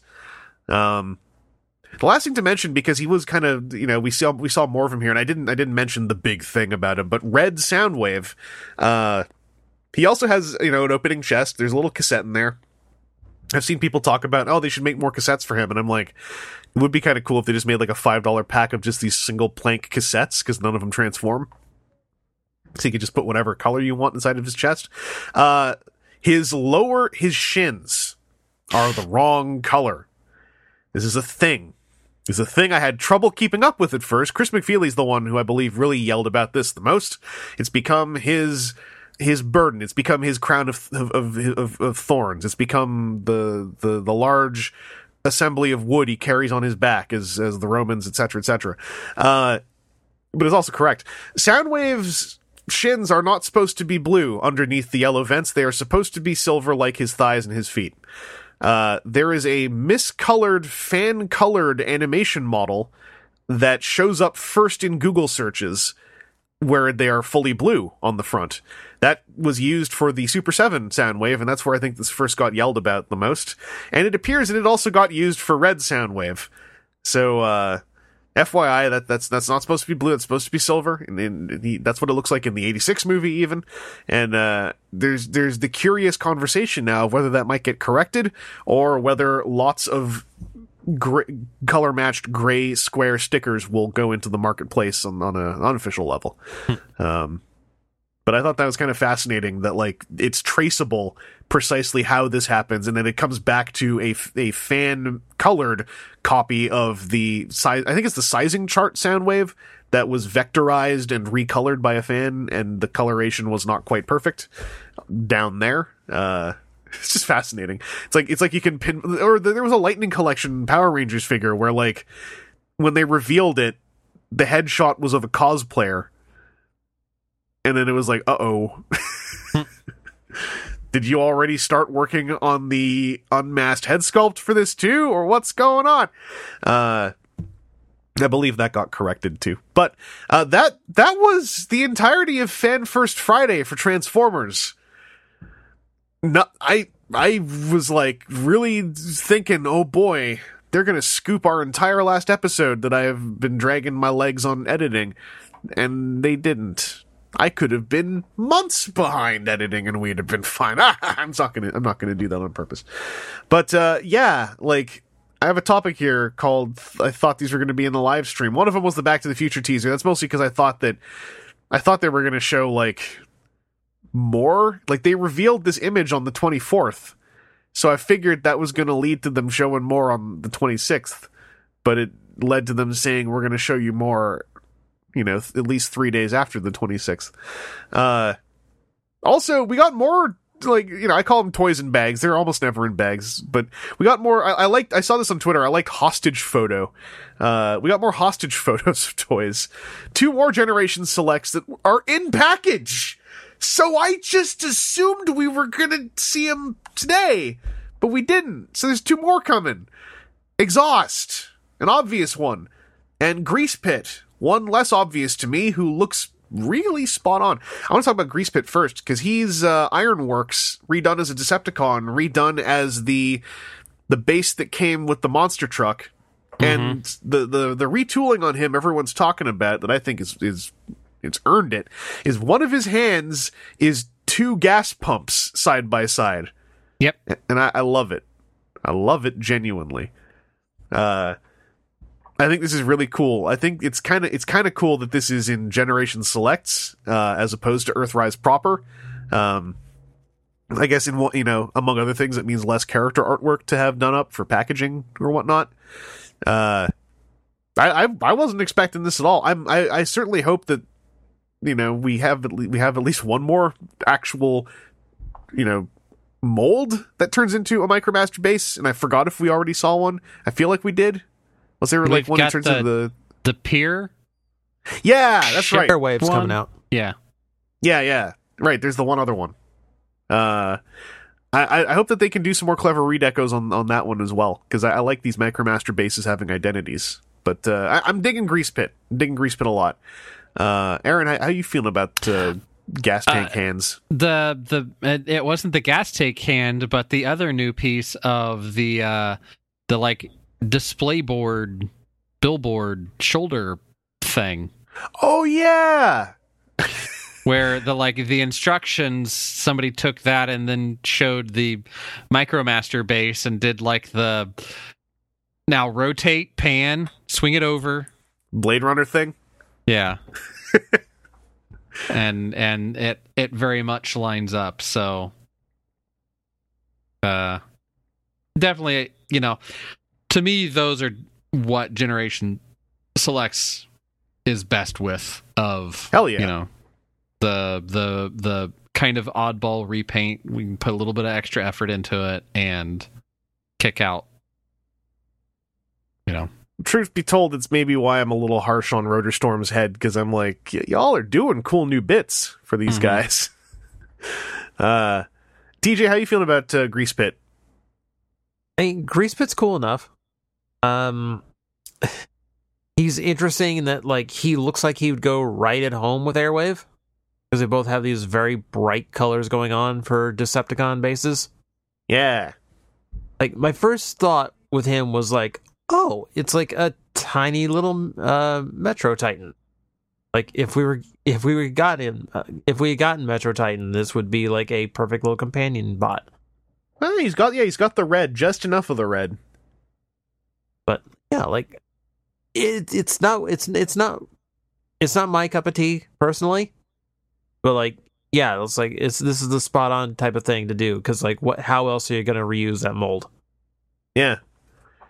It's yeah, and, and that's why I'm I'm you know quietly hoping there's at least one more um Micromaster base mold in the works because it would also be a nice trilogy to go with the Weaponizer trilogy. Mhm. Uh, Mhm. and then uh, instead of like doing the Diaclone thing, yeah, just like redeco each one, retool them, redeco them into three other Micromaster bases. Um, because the nice thing is the base modes were so non. I'm not gonna say nondescript, I guess, but they in a lot of ways they're kind of just like it's a block with ramps. So redecoing the alt mode, which is the only thing that is characterful, you know, as far as a nostalgic throwback, feels more doable with these uh, than on a lot of other cases. Um, but what's really doable and what's dead obvious, and they did it, is to do exhaust out of wheeljack. They made a wheeljack, they made an exhaust. They gave him the head, which makes me super happy. Uh, this is what I can accept. You know what? If Rotorstorm having Spinister's head is the price paid for this, I'm fine with it. Exhaust doesn't work without this head sculpt. Uh, I'm really glad they did it. Um, I saw it pointed out that it looks like if you look at his robot mode deco and imagine how that stuff lines up on the car mode, that it seems like they tweaked his deco to look even less like a box of cigarettes. Um, you know, because there, there's definitely Marlboro was unkind to Masterpiece Exhaust, uh, so they they did some work there. The thing, though, Aaron, that's that's for us now. Yeah. They call him they call him Decepticon Exhaust, probably just to use the name. Yes. I think that we should all accept that Decepticon is there non-canonically. Or, Yes. you know, it's part of his record because he is the first Transformers toy to have the Merc symbol. Yes. And it's in gray, just like in the card game. Yes. I'm so hype. yes. Cause, cause to me, eh, like, okay, A, it's so cool to see that actually pop up on a toy so that, like, all the talk about the card game getting to debut, it doesn't feel like empty, you know, noise. It feels like, yes, that actually happened. It's not like, oh, you absolutely, it's not, it's not, it's not like the Star Seekers where they're like, yeah, we're debuting a thing and then we're never going to talk about it again. Uh, So it's really good to see, but also that means everything's in place for exhaust to appear in the TCG, and I want a main exhaust in the TCG. I, I So you can you can throw that down on the table too.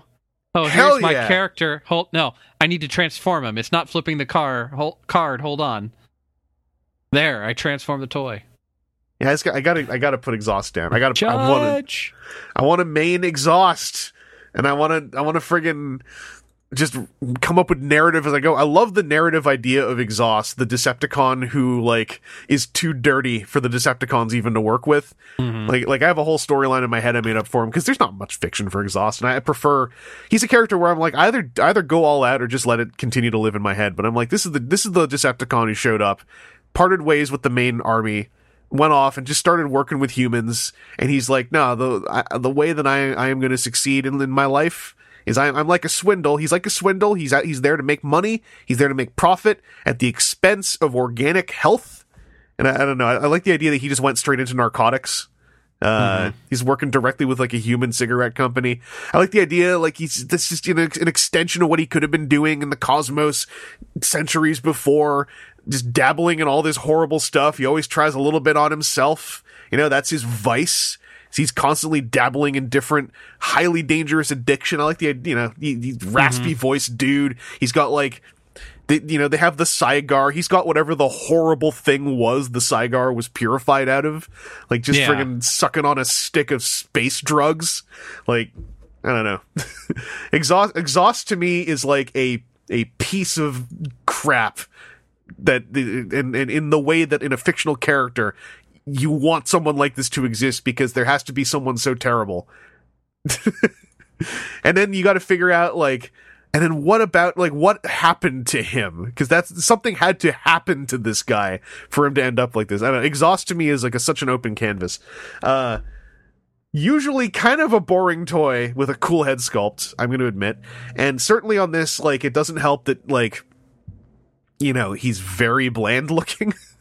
Uh someone reached out to Nonf. I already saw on Twitter, and Nonf was like, "No, I already kind of anticipated this and had run a version of the Wheeljack kit with exhaust colors, and I'll be running it again." Is what he said on Twitter, uh, with blue wings and everything. I'm excited about that. Uh, but I like exhaust a lot as a character concept, so I'm happy this exists. I like the Wheeljack toy, even though like. I remember when we recorded, as I talked about how much I like it, I kept mentioning, like, you know, if not for this one fault, if not for this one fault, it certainly would be cool if this figure has all the tolerance fixes that we saw on like every version of Siege Megatron after the original release.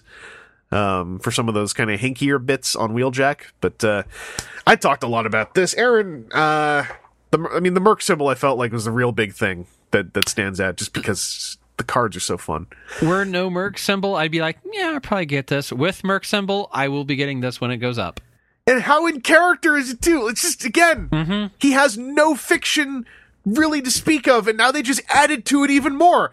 Yeah. When did he leave the Decepticons and be a merc? Is it because he is up to all this horrifying stuff? like So then, would this exhaust be pre or post the MP exhaust?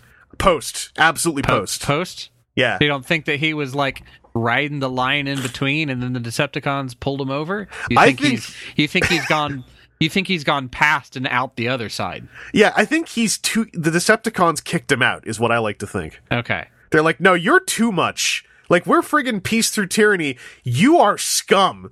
Get leave. Like they didn't even they didn't even cartoon villain like try to shoot him. It was like Megatron's just like get out of my office. Uh, your things have already been collected. Never never show your face again. And Exhaust just like no problem, buddy. just like friggin' spits a toxic like wad of chewing whatever on the floor. I don't know.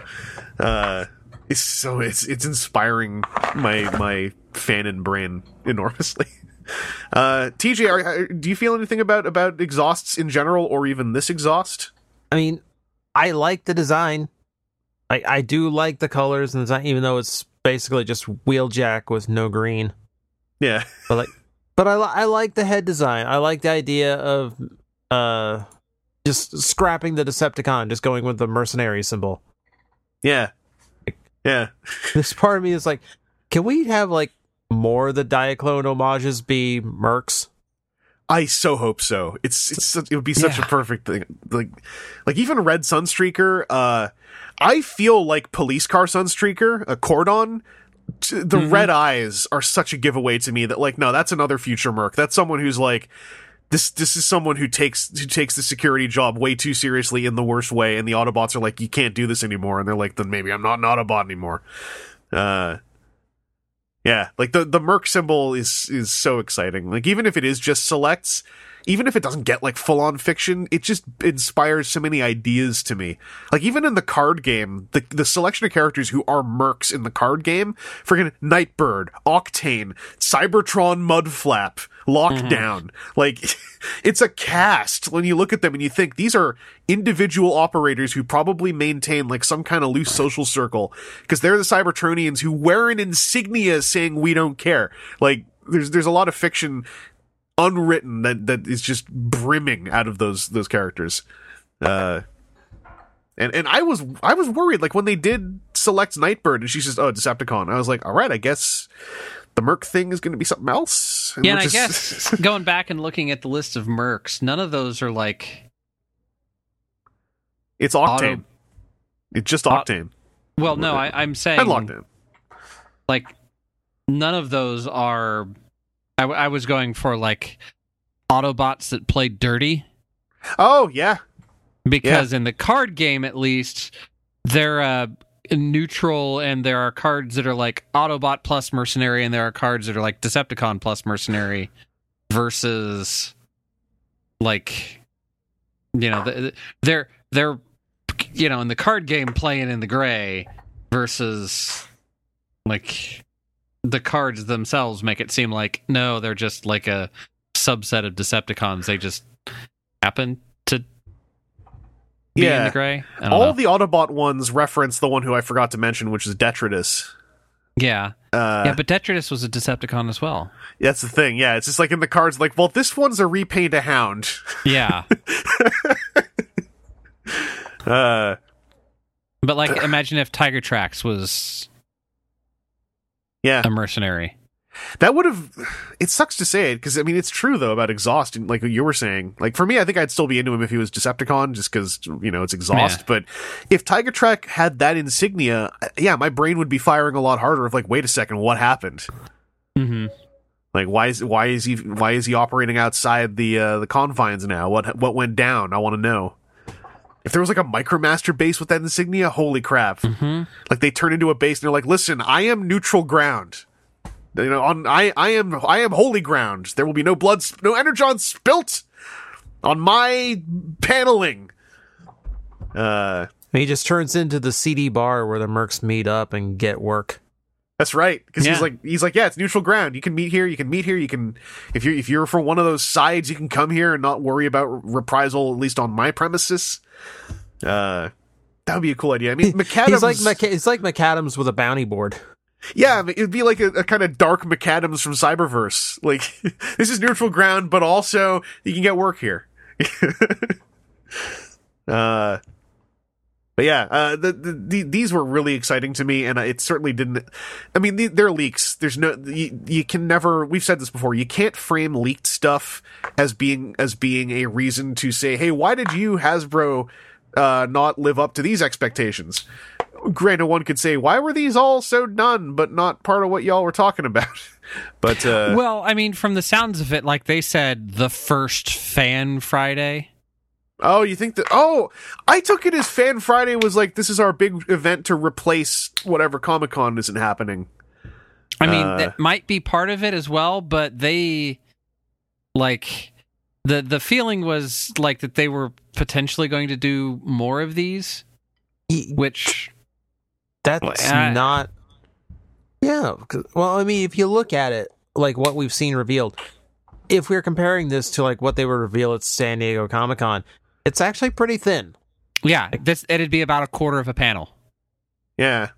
Yeah, I, I I had completely missed the part where it had been intimated they might be doing more of those Yeah, regularly. the the language seemed to be like hedging, okay, then maybe, that makes more and sense. like and like, uh, it, it, yeah, it was one of those things that it seemed like they had it set up, and then like Lenny dropped a little bit in the middle of it, Skype wise, so.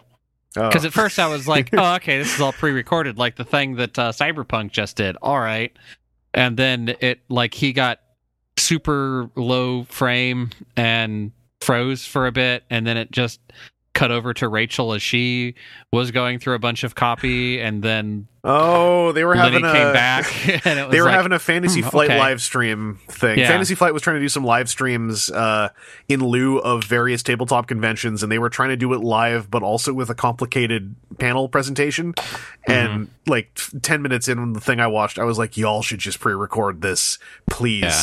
This is. I feel bad for everybody because it was it was a lot of it was a lot of the thing that when you when you do VoIP calls performatively long enough, you kind of get used to the idea of like, okay, we're gonna have some VoIP out and we're we're just gonna roll past it. But like the Fantasy Flight one, they'd have some VoIP out and it would be like one guy goes, oh wait, no, we're kind of losing you, and the guy goes, oh, you're losing, yeah, I lost him too, and the guy who's lost like, oh oh no, you guys lost me after he already came back, and they all kind of sit there mm-hmm. going, yeah, oh geez, we're losing bits and pieces, huh? Like just sort of highlight the VoIP out, and I'm like, I'm like, you guys just keep going, just keep rolling.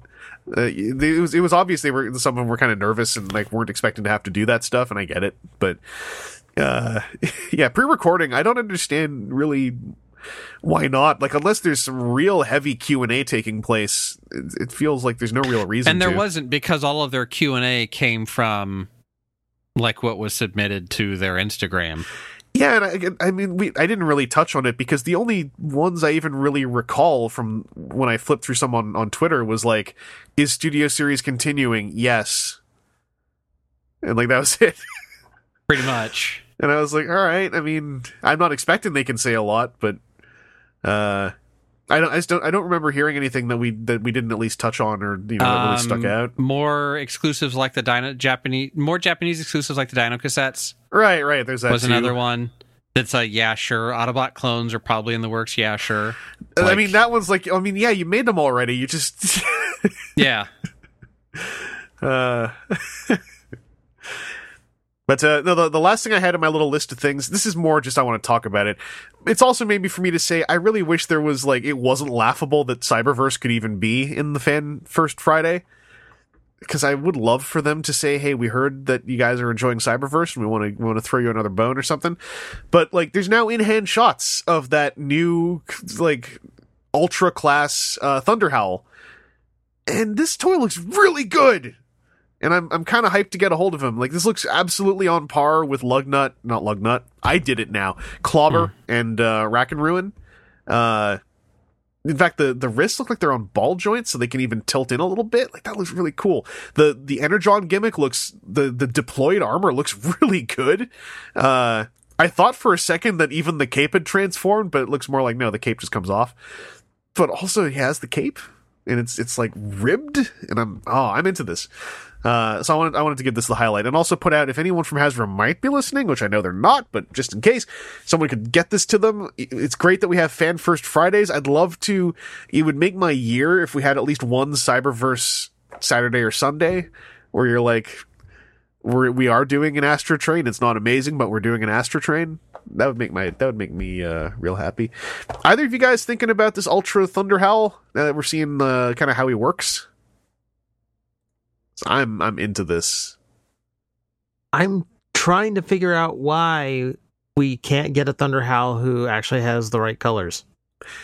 Well, you know, I'm trying to figure out why we can't. Dot dot dot is the story of the Cyberverse toy line. He's got the that's a fair right point. color Energon armor that he never had in the show, but the color is a nice blue. I I I'm I am happy that we are getting one where he can have like the wolf head sword and like I am not stuck with his battle mask. Yeah, Th- there's his face. He's got his cape. Okay, that all's cool. God, why can't he just be the right color? the wolf head sword's on a five mil peg too, so you could just pass that along to the deluxe one as well. Yeah, I get my blue wolf guy holding the green wolf head. Yeah, you know, it's an animation error. It happens sometimes with textures and stuff. Uh, No, like he looks fine though. Yeah, Yeah, I, I I think it's amazing that like Thunder Howl is getting all of this representation as well. Uh, no, I'm not complaining. I like Thunder Howl. It's just he's he's in Yeah. an episode and a half. His cape is removable, so I would like to see what the beast mode looks like without a cape because with it he looks very like Krypto the super Mhm. I kind of love it though. uh, I hope I, I kind of hope it's not like when you remove the cape, it's like and there's the Energon armor just bundled up in a pocket with no lid. yeah. Uh, there's always a chance. But uh, no, it just, it looks like a fun toy, and and Cyberverse was very good, and uh, I'm I'm glad that there's another solid figure that I can I can start tracking down from that line. Um, Aaron, there's a lot of Thunder Howl. You feeling any any of this Thunder Howl love? I need to catch up on Cyberverse because I've not met Thunderhowl. He's got a very good episode. He appears again after it. I don't think he speaks again after it though. Sure. that's that's more than my favorite from that season got. So Who was yours? uh that was Hammerbite. Yeah. Well, you know, Hammerbite was left in a situation for which we can invent a lot of really cool stories. Because if you think about it, he is a lone transformer who was able to, at least for a while, put up a good fight with, like, Cthulhu. Yes. And that's impressive. Yes. Also, you had Skybite and Hammerbite in the same show and you did nothing? I mean, Skybite's already got his, uh, you know, his opposite, his, I his screen don't partner. care. You don't name your other shark Hammerbite and not have him meet your first shark Skybite. at least for two seconds. yeah, they never even shared screen time. Hammer, yeah, Hammerbite was was literally only in the one He's episode. one and done. Like, I think did Meteor Fire show up in one of those group shots later? I want to say no. Okay, so he's technically in the. Well, no, Hammerbite had a. Yeah, Hammerbite was also indisposed for a lot of his own episode. Yeah. yeah, Yeah. man, and he got he ended up with the best figure too. uh Cyberverse is good. Uh I think I think that's all I had listed for topic stuff. So uh anything else you guys want to touch on we might have passed over? Transformers wise, or do we think we hit everything? I think we hit everything. Then uh then let me just throw out the one other most important thing that was revealed today is is the most important toy news uh, of the 21st century. Uh Profit Director Destro from the I forgot what it's GI Joe Classified. Uh Destro's already coming out and they're already doing another Destro. and I know how how that could sound. Have you guys seen Profit Director Destro though? Yes. That's that's with, not with a leopard print cape and No, it's not on- a le- it's not a leopard print cape. Look at the sculpt. It is just a decapitated leopard. Oh, okay. I guess Like- I just saw the box picture and didn't didn't see the. All four of its paws are sculpted on that cape. All right then. He's also got vaporwave reflective sunglasses and a wad of burning money. Like he's he's perfect. it's it's the name though, because that that leopard skin collared red jacket gold head Destro has happened before, and that's a lot of words I just said. Yes, and I always thought like, well, that's funny. But like I always I prefer normal Destro or Iron Grenadier Destro as my Destros. I like Destro a lot. Destro is like one of my favorite ideas from GI Joe because he's also technically a merc. You know, he's he's he is an arms dealer who happens to work with Cobra a lot, but he he is not Cobra. At least in the good GI Joe stuff. I always hate it when they lump him in with Cobra. Uh, to call that that deco profit director destro to cap it off with sunglasses and burning money i'm going to quote myself on twitter it's the best name slash deco combo in the in the 21st century of toy history and it was mentioned to me what are you saying about rotgut then and i'm saying that rotgut came in second place and you should still be proud of that but uh, I, I, boy howdy, Profit Director Destro. It's weird how they're making a GI Joe toy line, and it's like there's already there's already like two Destros for me. Like I'm, I'm kind of hoping we get a Destro every wave because like I'm happy just collecting Destros, honestly. Uh, so I had, I had to highlight that. If you've not seen it, please look at it. Uh, it's very good. And uh, I, I can't believe that they're also just making a sculpted accessory of a burning wad of money. That that's there's a lot that we can unpack about that. I'm not going to go too deep on it, but uh, I wanted to I wanted to give that its due. Uh, anyway, we've got I got a, a listener question slotted in here uh, to kind of cap us as- off. as long- just real quick, well, as long as we're off topic. yeah, yeah. Uh, speaking of eating Mattel's lunch here, um, Yes. well, in this, ca- well, not Mattel, but other toy companies. Um, yeah, uh, Power Rangers Lightning Collection is just doing like a box with every Psycho Ranger. Yeah. Is that is that confirmed? Because I saw that art and it looks real, but I saw it mentioned there's there's still a small chance that could not be real. Because I hope I hope it's not real because it's like friggin' I mean, I hope it's real in that they make the Psycho Rangers, but like I bought two of them. Yeah, I, I I'm pretty sure I saw something where they apologized for like, yeah, we know, but uh, like oh, this is what we had to do. Like I get it, it's it's still a young line, but like I hope that the apology means it's like we're gonna really try to not. Yeah, Because I, I can accept it with Zedd and Rita, because it's like there's there's ways you can tweak Zedd a little bit, but with the Psycho Rangers, it's like they gotta all look like the ones I already got. Maybe you give them different effect parts. I don't know. TJ, did you ever pick up blue or red Psycho Rangers, or are you all set for the five pack? Oh, I am, I am geared and ready to go. I- they are good figures. Oh, so I have heard. yeah, but also like I really don't want to dive in on a team, even if it's, if it's the psychos, unless I'm gonna get the whole team. yeah, yeah, Like I look at that lineup and I go, well, okay, where's Silver? yeah. well, you know what? There's going to be a whole lot of solo blues and reds out there to be repainted to green and silver. It's- So- this is this is absolutely true. like I've seen that set already. I'm like, no, you know, that's right. And like, because I'm getting over the part where it's like, oh, I have to get two figures I already got. Doing a five pack of them, that's excellent because that that is the first five pack that that line is getting. And if they can actually do five packs, Lightning Collection's going to detonate as oh, far as its yeah. ability to perform. Mm-hmm. Like, That's literally any team is viable.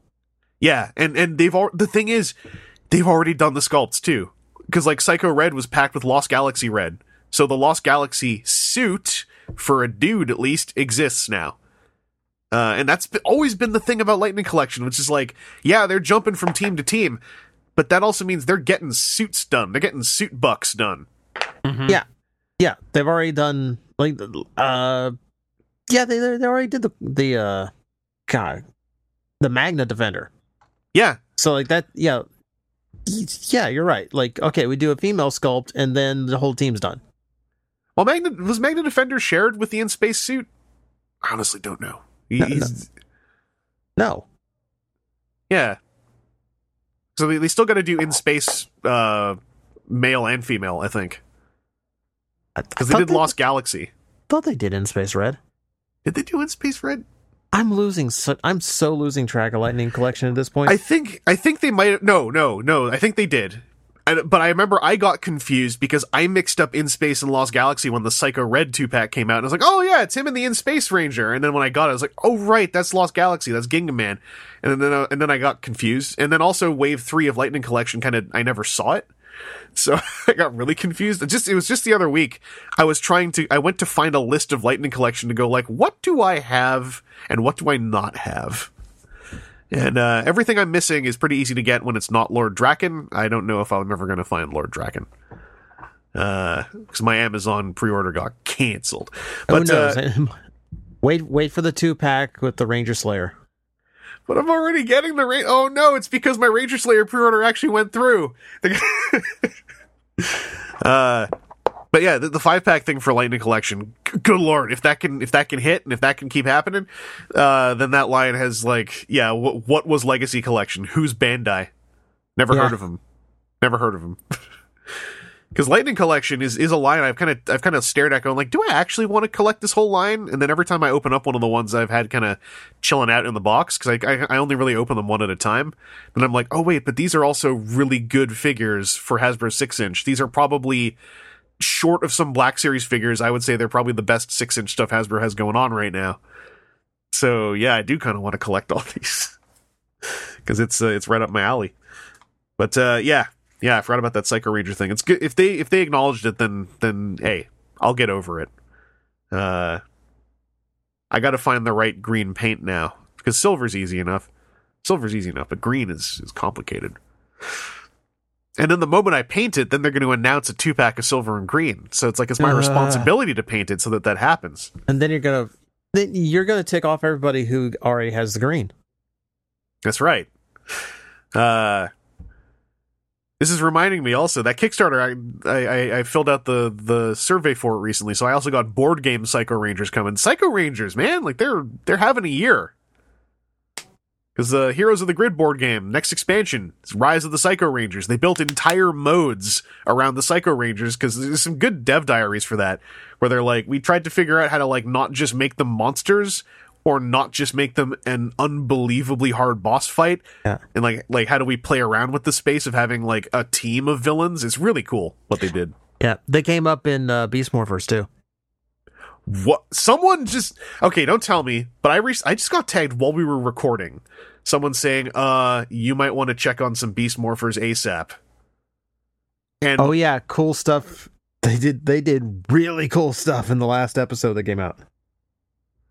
I don't know what it. I, I saw. This isn't the Gavin episodes, right? Because I saw clips of those. Uh, Like, this no, it's not. It's not the Gavon episodes. This is uh. No, the, the last have- stuff. The last stuff is like end game stuff.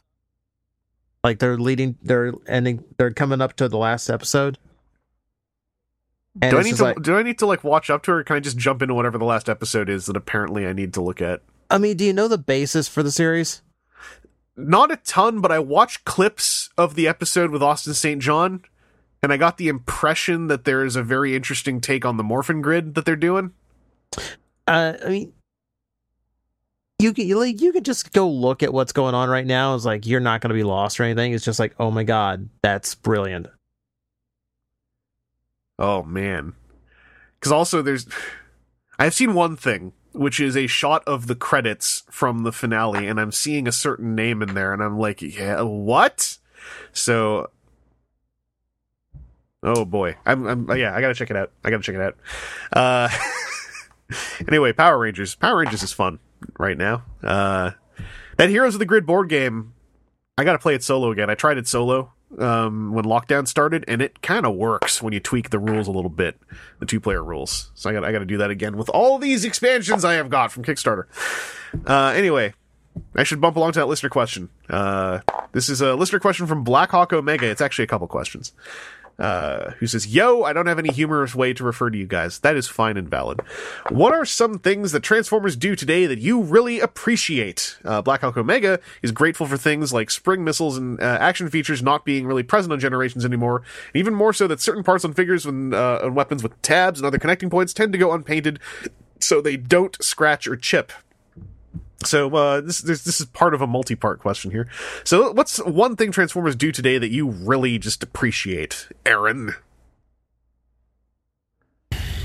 I nothing. think the um like the the beginnings of the combat system like the five mil everywhere. were, were good like five mil everywhere that there were accessories that like hey this is at least for the larger ones hey this is a shoulder thing and theoretically you could put that on anybody's shoulder yeah, like the the the shockwave just like the shoulder arms gun things yeah, like- that that shoulder connector Yeah. system just existing on everybody. Yeah.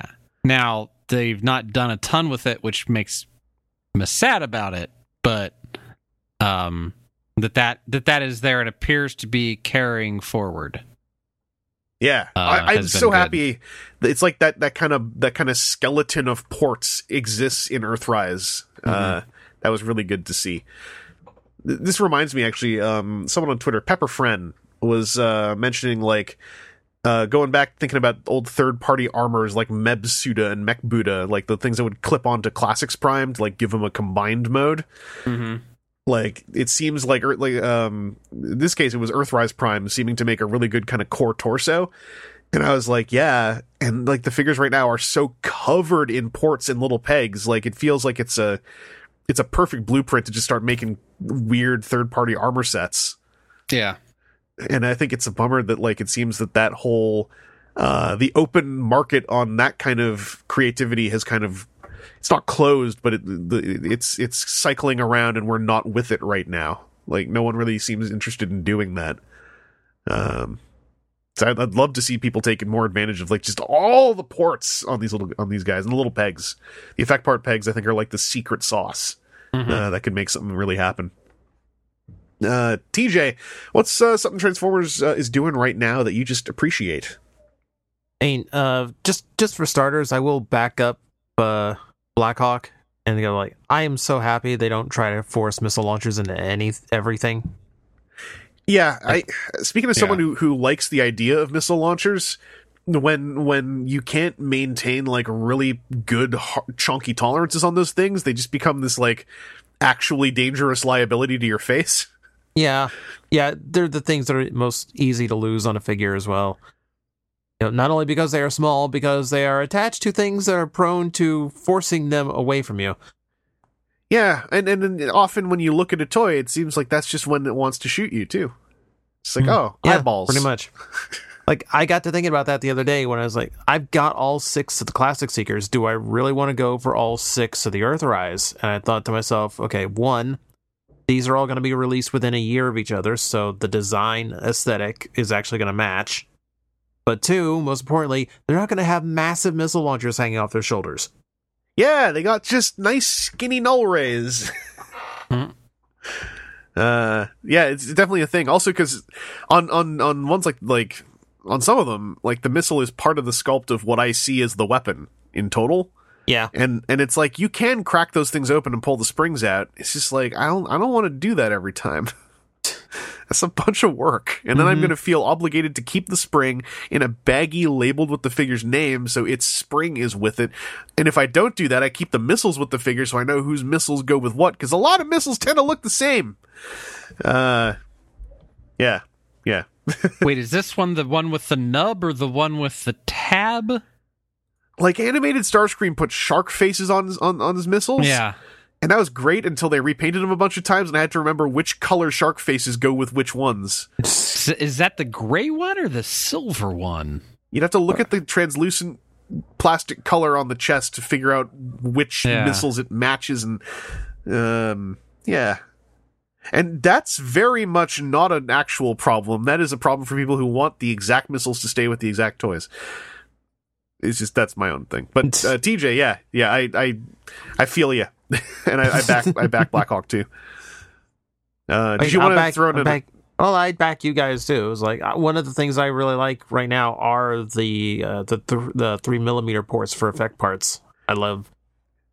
I, I like the I like the effect parts that you're getting with the little minifigures. I like the ones you're getting with the like Omega Supreme and all that. Or I wish they stuck better. yeah, Yeah, the the gummy stuff is uh it's a little freaky because it sounds like some some folks who who did some climate testing inadvertently found that like that gummy plastic does a chemical thing to hard plastic. Oh boy. Ooh. where the gummy plastic doesn't disintegrate, but it it it itself like leaches something out of the hard plastic.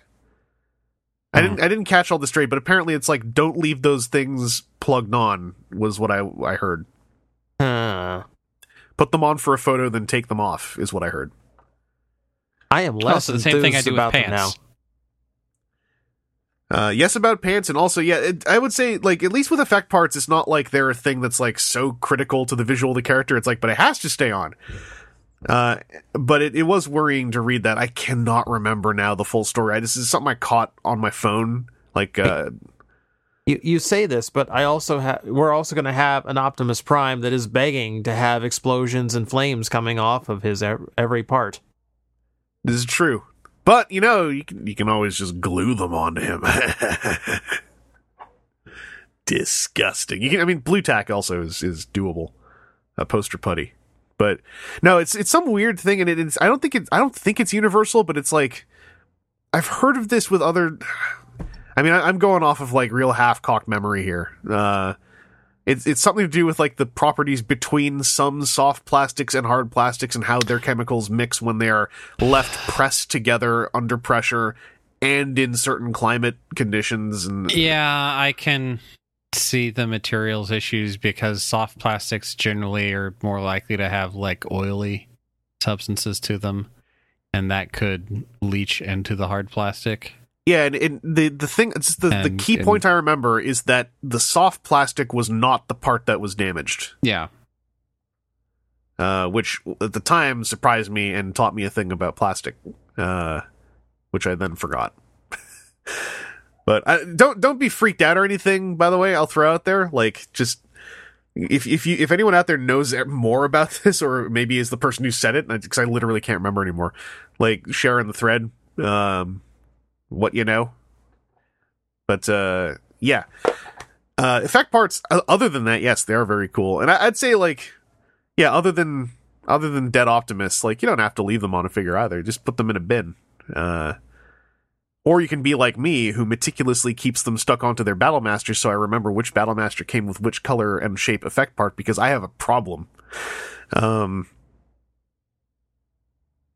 and I should answer this question too. I never answered the question, did I? Mm-mm. What are some things Transformers do today that I really appreciate? Uh, there's lots. What's one off the top of my head? Uh, I am uh, big on. I am big on how a lot of conversions just feel like they, even when they're a rote conversion, at least in Generations, Studio Series especially though, there are a lot of times where, not, every time, a lot of times where a conversion that could be very rote and very textbook, like tries to do just a little something just to keep stretching its its legs. It like it always feels like I'm reaping the benefits of the the teams who've worked on these things for decades, especially. Uh, doing their best to stay interested and how that translates into into me staying even more interested. Um, it's weird to think of examples, but I mean, like Siege Sideswipe, for instance, having those extra little panel folds into his backpack. Like, to me, that was a really cool extra touch of like, this didn't need to happen. This could have just been more jank on his arms and leg panels. But the fact that, like, no, we're going to have that fold into the back because that hasn't really happened outside the masterpiece. Mm. Uh, Yeah, you, you when you talk like that, um, what comes to mind is like Titans Return Topspin. yeah. Yeah. Or like, Dude, Yeah. literally, no f- he There's- he flipped and stood up, yeah, and that's all he had to do. yeah, yeah, because there's there's no reason to actually develop that transformation, and it's like I still absolutely love that toy. yeah, yeah. It, it, that that's something I really enjoy when like something could be as as straightforward and textbook as possible, and like steps are taken to make it interesting. I I think I've, I mentioned this. A lot of the the more kid oriented Transformers of the last five years have had that too, where it's like this toy is kind of a brick and it's kind of just a gimmick with limbs. But some of those gimmick with limb toys have really cool transformation steps, even just one or two steps where you're like, that's clever. That's clever how that thing flips from there to there. Uh, and, and to me, again, like with, with one step changers, some of them are just fascinating what the one step is. Uh, where, where it feels like folks who are working on all of these toys are like, even on the simpler ones, they want to do something to just keep their interest level up and it translates into, into, you know, being more interesting than, than it could have gotten away with being. Um, Anyway, second question from Blackhawk Omega: What are things you miss or want to see again? Uh, even if they never fit right, Blackhawk Omega would like to see sticker sheets a la Generations Whirl and Roadbuster because they were pretty sturdy otherwise. Uh, John Warden is hyped to hear that. Let me say. This is, this is a funny joke because John Warden was the one who, who liked doing the sticker sheets in the first place. Uh, so, Aaron, what do you what do you want to see again? What do you miss? Um, I, I don't think I'd go with the sticker sheets. You don't have you don't have to. You don't have to. I respect well, the sticker sheets. the, la- the last one was was back in the play. I'm going to say sticker sheets have never been been a, a thing I've terribly appreciated. At least the Hasbro ones. They were always such like the old school paper sticker foil stickers. Those were better than the newer crap.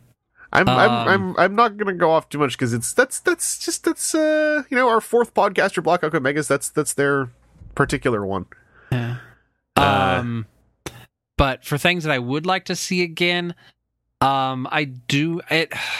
It's tipping, I think, back the other way, but um, closed panels, Yeah, like the higher end toys, will end up with them, and I think, I think part of it's they're also just changing the way that they do some of their like assembly steps, basically, so that or transformation steps so that some of the things before that were big open panels they're now just like totally the back of the leg where it's not quite as bad as like some of them it was like the sides of the legs and it would just seem really obvious that like oh you've got the shell and still from the front you can see oh his leg is totally hollow versus they've been maybe better about moving that hollow area around but i just like to see or things that cover it up or fill it up or or hinged parts that the hand comes out of rather than not. I think that that actually comes with the whole thing of also not doing the rote approach because I think we ended up with panels for a while because the rote approach was forearm, open panel on forearm, flip fist out, close panel on forearm. Mm-hmm. And then when that was not as affordable plastic wise for all various historical reasons, like now we see things like we've, we've mentioned it before, like on Earthrise Starscream, the way that the arms extend not by doing a slider or anything, but by like half double jointing their own elbow joint out Yeah. from inside the forearm, which then leaves room to have a fist kind of appear during that step. Uh, and it doesn't have to be a dedicated little door that the hand goes into. Um, nothing wrong with those doors, but I, I, I, I get way more into the approaches that like accomplish a clean forearm without the door. Uh, it's it's very exciting stuff to me. Uh, TJ, what's something that you want to see again in Transformers that's not around right now? Something I thought had a lot of potential, but they only ran with it for once for one toy line. I thought, okay, this this was a cool concept that could have gone somewhere. Um, I miss the original take on Cyberverse. Yeah, where you have Legion class toys and uh ba- basic slash like current Legends scale toys. they they were legends back then. It was Legends and Commander. Yeah. were the two uh, Cyberverse things. Yeah. Well, it was well, Legend was what we called them before. Then it was Legion. We went to So, oh, you're right. It It's is- lead because it's it sounds nearly the same. Yeah, it was Legion and Commander, Yeah, yeah. but they were basically old Legends and current Legends. Yeah. But it was it was cool. It was like it was basically just the mini the same toy line miniaturized, where they they could get away with some characters that were like one off every now and Mhm. then, and they could uh you know there you know this was like small and affordable for kids, but it was also re- like really nice to just have a lineup of scaled characters on your desk or something, Oh yeah, And- I yeah. and like they were small enough to where you could have like play sets as a viable thing. Yeah, playsets Mhm. and vehicles. And and now I'm remembering just my old thing. They they also cracked the formula with the, the Legion size Cliffjumper from Prime Cyberverse. Oh my god, that was That that's figure- still the best Legion figure. That figure was Yeah. beautiful and i i remember even when i would try to talk about it with like i'd mentioned it to people literally working at hasbro where they're like oh i don't really know what, what it does differently i'm like oh my my dudes how do i communicate how like you cracked the formula in wave one of the second cyberverse series and it never came back again Okay, okay, like okay, seriously. That was a t- that was that that Cliffjumper had more articulation than deluxes. yeah most legions were like 4 points, maybe 6 points. This was like more than 10. like I to the, nowadays I always wonder like w- did the person who work on that like was that one of the other team members who like we we haven't heard their name they didn't get an interview and then they like moved on to something like like a like an Alex K or something like that like what's cuz it's just it, it sticks out like that was in the same line as like I don't know like Legion Arachnid for instance who was okay but like Better than the deluxe. yeah, better than the deluxe. But like there was there were some Legion toys uh, alongside Cliffjumper that were like just pull out arms and legs, ball jointed shoulders and hips. That's it. Mhm.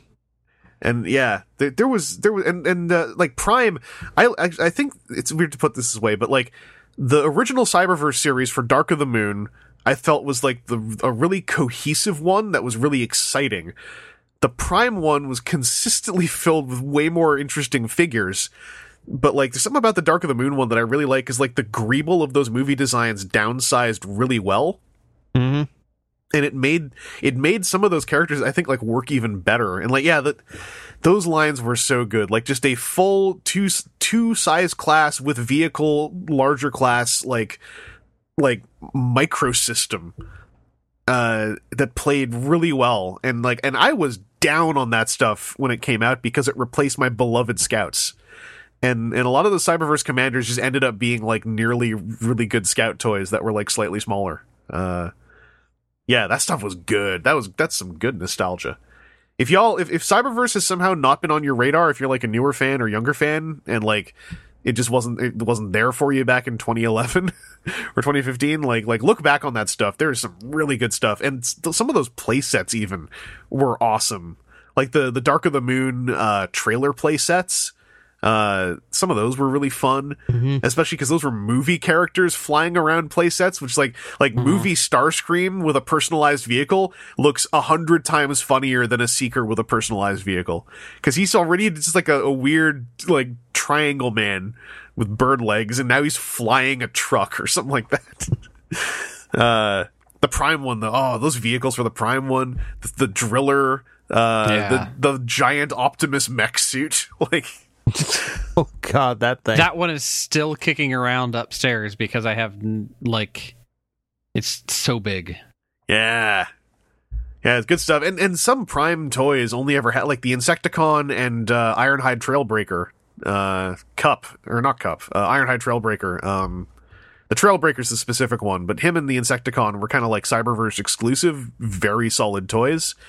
Uh, that I would have loved. Oh, this is now we're just talking about a conversation we had already. I was about to say I would have loved to see those get upscaled for that weird end of Prime era when they upscaled some Cyberverse toys. yeah. We spent months saying, you know, there's still an open window to do this. I remember this now. Yeah. Yeah, because we Uh, wanted we wanted a decent sized hard shell. Yeah. And like Oh, and that Trailbreaker would have translated so well. Ah, anyway. oh no, the one that the one it was was uh breakdown. Because we are like he didn't get a Voyager. Oh, right, because he had a, he was a Legion toy, and they they had specifically upscaled the Legion ones for deluxes. Yeah. Oh no, but then they did two commanders. They did Prime and Predaking as commanders. yeah, they did into Prime and Voyagers. Predaking. Mhm. But they were like, Yeah. why, why, why don't we get this character who was like a major character in the show and only got a toy in Japan? Why not just if you're upscaling things, upscale this one, do something, anything, please. Yeah, and then that it turns out that the upscale line was like, by the time we'd seen it, it was already done. Basically, Yeah, it was like, no, this was this was just to test a few things out, and like we, like it's over already. Because I, I remember for a while, I was like, yeah, you just got to do another wave, and and you'll have a, an upscaled Abominus. And it's like, yeah, yeah, but no, like, it was liter. It was literally. We don't. We know the last wave barely makes it to stores anyway. We really don't want to put a lot into it. yeah. And I was like, I, I you know, I appreciate that, but Oh man. uh anyway, yeah. Um my, my my own thing actually was gonna be uh that I really miss the scout class of the early 2010s and it, it you know st- the stuff that that class did shows up here and there but there was something real specific about these literally smaller figures that were so good. The the scout class from the ear the late aughts through the early 2010s was like just consistent hits out of the park and i, I still love those figures a ton. And uh and you know may, maybe that's why pocket scale third party stuff became so cool uh, was coming off that energy, but uh, you know, the, the the the dude who turned into the little hot rod car, um, Breacher, oh Breacher, like just these these, these really cool um smaller scale but not smaller engineering figures coming out on an official level was super cool and uh they like I said, they still happen here and there, but it bums me out that they're not scout class proper, and it bums me out that the scout class keeps coming back as stuff that kind of sucks. Uh, because I'm like scout class. Oh, it's half alt mode people, right? Yeah. Yeah. You're talking about you're ta- you're talking about like a really adventurous size class that they had for a while too. Cuz like those Yeah. were that was, those were the scout class where it's like, okay, we have both a biplane and a toaster. Yeah, Yeah. they had a biplane, a toaster, a hot rod car, an armored vehicle, a motorcycle, another motorcycle. uh. yeah, it's really cool. I mean, that's also where they just did like. Also, here's Frenzy and Rumble turning into tanks. It's like, all right. uh, anyway, that that's my answer to that one. Um, oh, Black Hawk Omega also misses Legends class figures doing characters who weren't mini bots and smaller characters. Yeah, it's that's basically Yeah. Cyberverse. That's, that's the conversation we just had. Uh, anyway, uh, last question here um, is when it comes to collecting and choice of characters, how do you deem who is essential among less seen characters in terms of representation in generations? Is there any character you feel you'd need in your collection to go with those bigger names like Optimus, for example? Would you say you'd need to have the recent Earthrise Grapple and or Hoist, or their eventual repaint uh, retools Inferno and Trailbreaker? Uh, thanks for answering. I'm also that one other guy who is fine with Combiner Wars Sky Lynx. Solidarity. Um, I'm going to put in my own answer first, just because mine's real kind of dead easy. Uh, I kind of don't have a system for deeming essentials among less seen characters. I'm just happy to see them.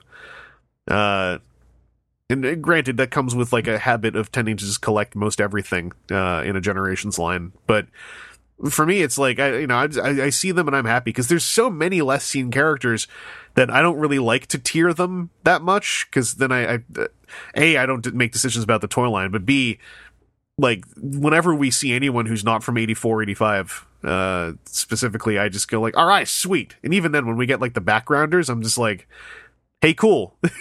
If they're from 85 then that means that another character's going to come out as a retool and he usually does.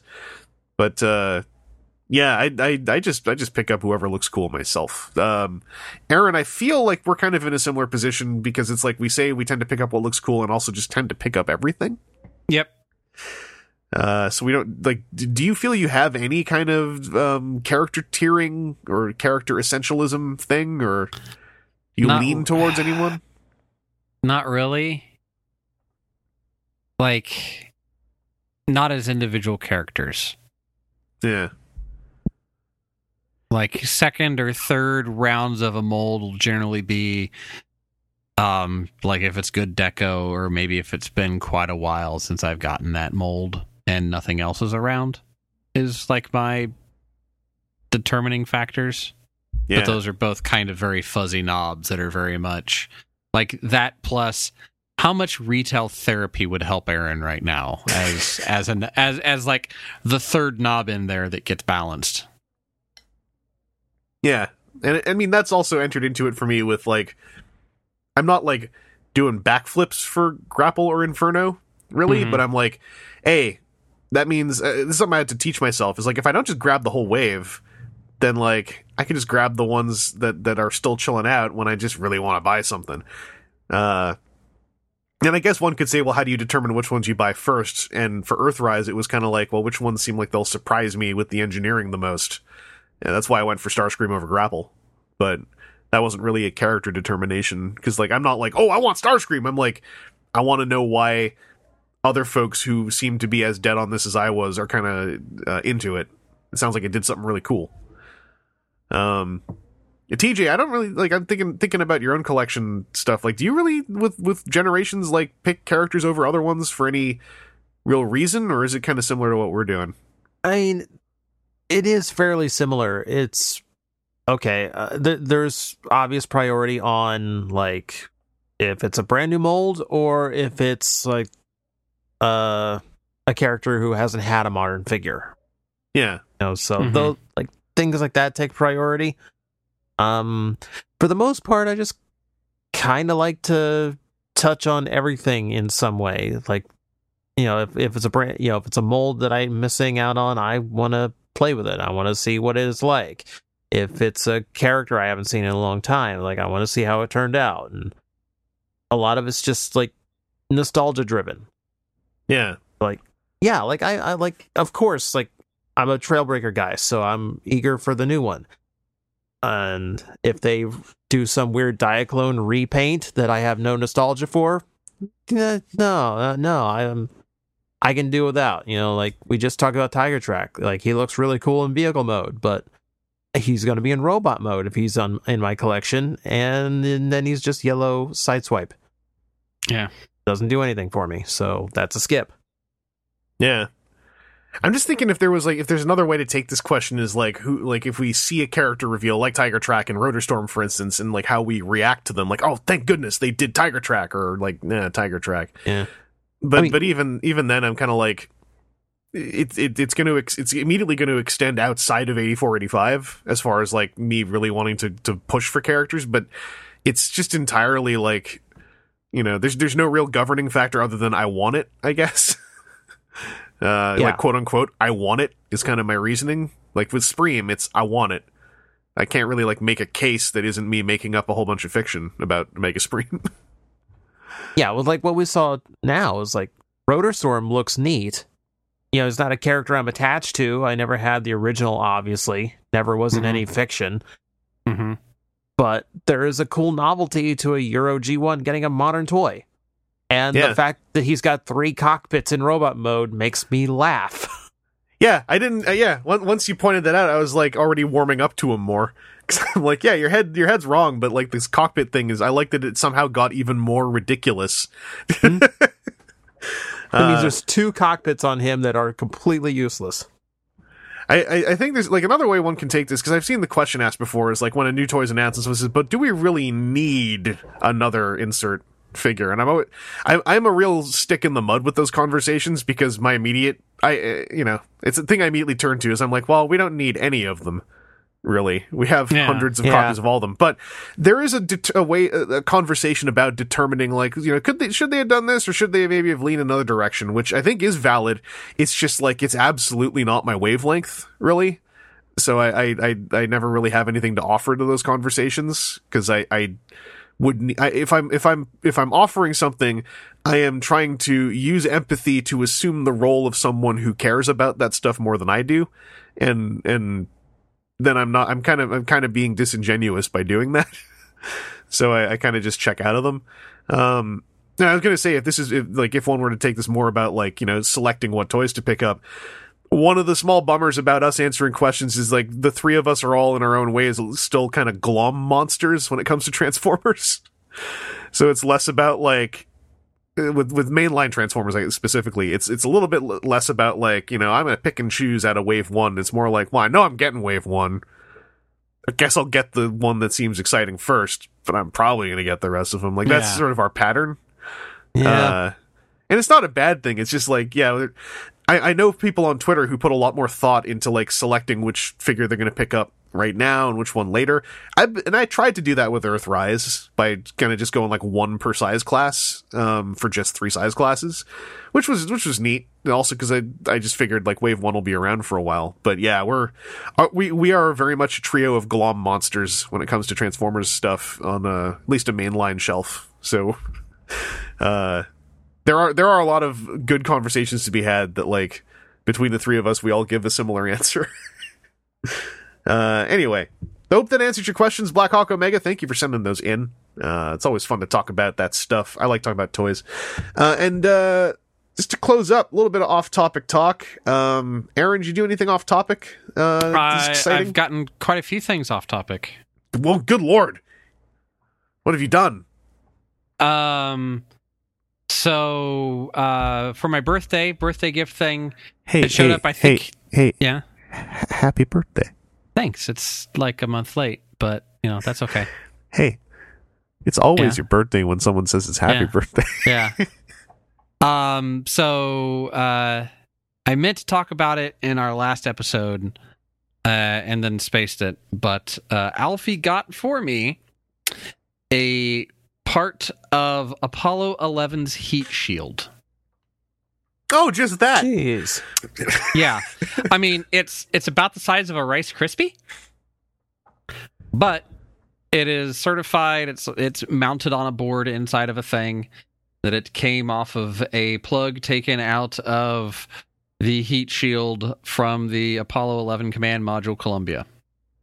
That is cool as hell. And she was like, "Is th- like beforehand?" She was like, "Is this something that you'd like?" And I was like, "Uh, yes. What? You know me. Why would that be a question?" So, Wait, Um, Aaron, you you like space stuff? yeah, yeah, I do actually. Um, so we're still looking for a nice like display box for that to go into. Uh, the other kind of neat thing that happened is uh, she a while back had ordered my wedding band for me, and Oh, I that saw has this. come in. Yes, Yeah. so so my wedding band is from uh, flight hardware off of an SR71A. Um, the paperwork that came with it detailed the part number and the aircraft number. We looked up the aircraft. That is also NASA hardware. It was NASA's research SR71. Jiminy Cricket. For people who don't know, So- the SR seventy one is like if Aaron could have an airplane as a pet, Mm-hmm. uh, that's the one. Very much so. Um, and that that was yet another one of the things. Like, would you be okay with this? I was like, yeah, it's titanium, which is badass anyway. It's off of an SR seventy one, like the the um shot controlled nozzle. So the not the not the nozzle on the front, but it's actually like the the afterburner ring looking thing. It's one of the it's out of one of those feathers in that is what this came from. So, um, I got that too. I like I like this the, just the sentence in in a vacuum. It's titanium, which is already badass anyway. yeah. I mean, okay, gold, uh, whatever, platinum, uh, Uh, gold, titanium. gold, known malleable metal, so malleable you can chew holes into it with your human teeth. Can you can you dent titanium with your teeth? Go ahead, give it give it a shot. Um, yeah. So, so that was a, a a bunch of nice stuff that Aaron got, and then uh, just this week, my water heater decided to stop heating water. So Aaron got to buy a new water heater. Oh, sweet! You got one of them touchscreen models that can run your kitchen. No, no, Ah. it's it's it's hiding down in the basement, and um, factory installed base heat level was 118 degrees by my Thermapen, and I said that's not nearly hot enough, and then I turned it up, and I think I'm gonna have to turn it back down some because, like, used to be I'd have Are you about uh, you having spicy showers? So so I had the first shower and it was I mean it was warm, you know. It wasn't it wasn't a cold shower like I'd gotten the day before.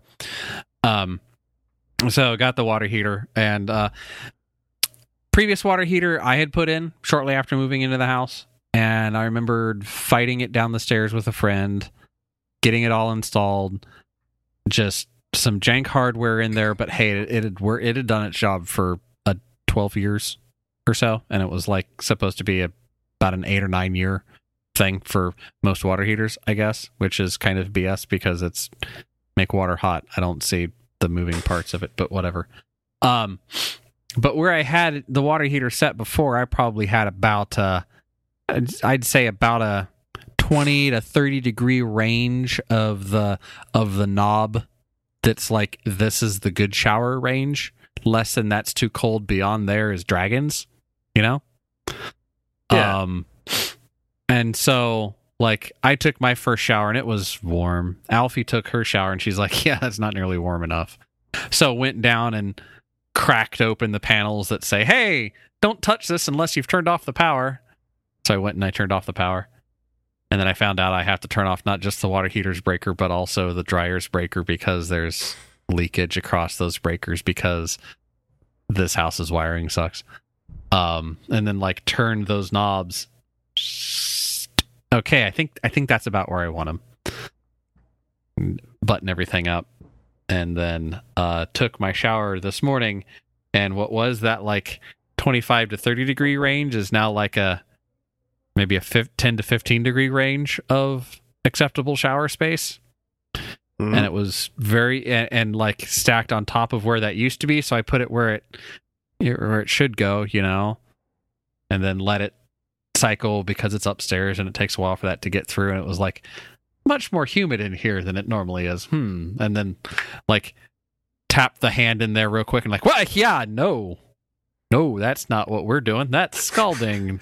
Back it off some and then like test it again. It's like no that's too cold. And then like try and find that right range in there. So i think Yeah. my, my my my project tomorrow is going to be uh throwing all the breakers back off again, cracking those panels off, pulling out the insulation, and like turning those knobs back. Alfie loved it. She she's she'll take a three minute long boiling water shower and be happy. So I'm just gonna blast the Um, layer of skin off. Yeah, she she'll come out of that shower just look absolutely flushed, like she just ran a couple of miles. Like, you okay? She's like, good shower.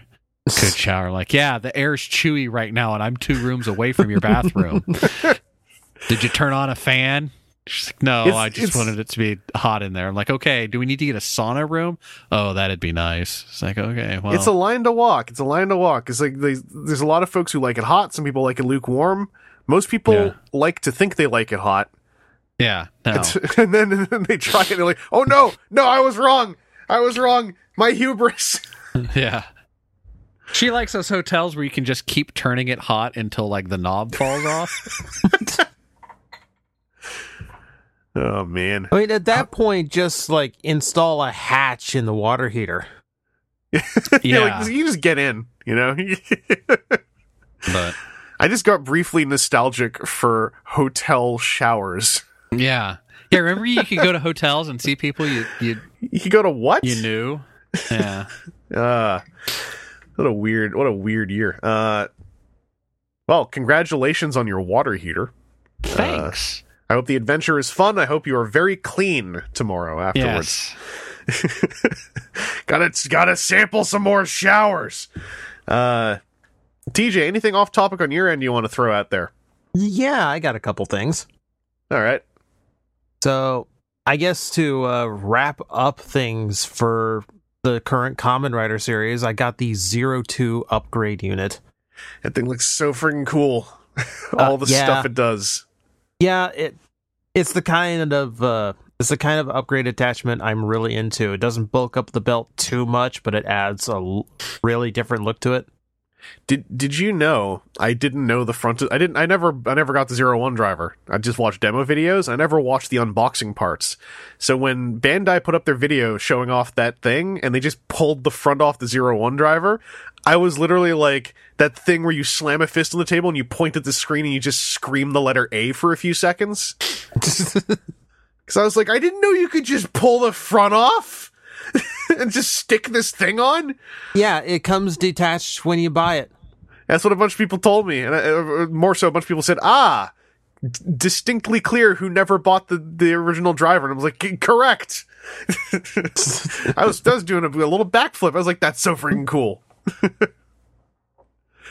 But yeah, I I I really dig everything that that that this piece does. Like the new noises it unlocks, the new effect it has on the belt.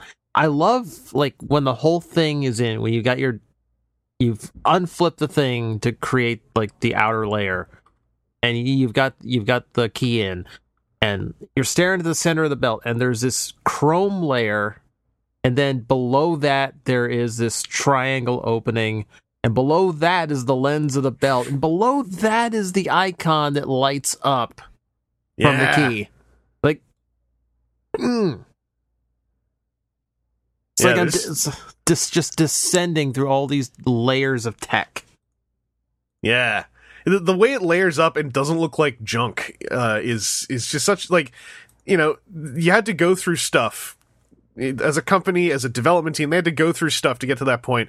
The way that it doesn't look super bulked up like like you know like you know I like the build stuff a lot. I think the bulkiness actually kind of fits the aesthetic, but also yeah the build driver when it has three things bolted onto it looks ridiculous uh, in, in a way that I, I like thematically. But this thing is, a is a moving multi-sliding apparatus attaching to another moving multi-sliding apparatus that also th- just thematically forms the number two out of some of its panels. Yeah, Like like it's hmm. really cool what it does. Cuz it doesn't just clip on, it's, it clips on, slides over, and then when you insert the the the the cassette, it slides back in a different formation that drops off panels along the way. Like it's it's very cool. Mm-hmm. And then it says it's never over at the end and I'm like, "Hell yeah, it's never over. Justice is never over." I mean, for like this is this is my like final gambit type transformation. Like that's a really good noise. yeah. No. And and I've seen people saying like, "Oh, is this the final form?" You know, and I'm like, you know what? It probably isn't, but it, this is a new era, and I like the idea that in a new era, we're not going to final form big. We're going to final form like sideways. Well, here's the thing. Here's what occurred to me. It's zero two. Yeah. Like we're thinking of this like it's based. He he's a company president of a tech company. This is number two in the product line. So of Yeah. course it's going to dial back to the original and just improve on it. and it's also like it's it's really blatantly like also it's rider number two. He's got red gloves. He's got red. like- yeah, he's got red gloves. He's got the extra silver on his arms. The Yeah. silver stripes on his arms. He's got the scarf. Yeah, like it's it's just really cool. It's really it's it, I like how it does not like it's a weird thing with with not all the rider fandom, but just a lot of the the noise of the rider fandom. Spe- like, and mm-hmm. Toku fandom can do this, but rider fandom specifically is always like being annoyed that something follows the pattern, or being annoyed something didn't follow the pattern. Like that's something I, tend to notice as a as, as a pattern of of reaction is either ah it's the same or when it's like this hey this isn't a real final form and it's like oh boy I, I think Uh, there's some. Ru- I think there's some rumor that there might be one more form, like it, like for the final episode. But and you know if Oh. they, if they if they pull a Kuuga and have a one episode final form like holy crap am I down for that too I mean, Like- that also just kind of plays into like we're going back to the, the beginnings here. yeah. Uh by the way good show if folks out there want to watch some good Kamen Rider. The current series very good. Also fascinating now because it is a show that has had to adjust for a sudden global pandemic Yeah, so they've had what, like four episodes, five episodes that are quasi clip shows. So they had two clip shows with new narration that tried to use the, I think cleverly used existing footage that was on like, you know, green screens or a white background with characters' backs to the camera to make it look like new footage. That was a recap. And then they had a comedic recap I still haven't watched with Fuwa. But then they had an episode. I haven't watched the newest episode yet, but uh, my buddy Jeeg was taking some screen caps and pointing out that like you're you're already seeing the first version of how they're having to cope with this. In the new episode, there were lots of shots where characters were talking to each other, but only one of them was ever on screen at a time, and they were talking just past or straight to the camera, so that you know no one was ever sharing the set hmm it's fascinating to me that like they're conti- like I've heard the rumor that they've lost three episodes due to all this, which is understandable that that would happen. But it's it's fascinating to me how they're just trying to keep pushing along and like I think it is going to impact some of the visual quality of of what's left to go, but like it's going to also I th- I just get the feeling it's going to it's going to bring out some really in the moment creativity that you know th- this show specifically I feel it just it fits together well. Um, the only bummer is I I hope they get to finish the story as as they were planning to. It's they must by now the ending must have been penned, and I'm hoping they can stick to that because the story is also just so good. Like Yeah. the the story of machines having uh, life and demanding that that life be respected is like one of my favorite themes in general. So the literally the way that the the the robots wake up and activate is like take off towards a dream. I'm like, oh my god, that's my thing. That's that's all precisely what I would want. Uh, so yeah, I, I highly recommend uh, Kamen Rider Zero One. It's very good. Uh, anything else you want to talk about, TJ? Off topic? Uh, just a little bit more, and I kind of mean that literally. Uh, I ex- well, I expanded my uh, Geo uh Craper collection.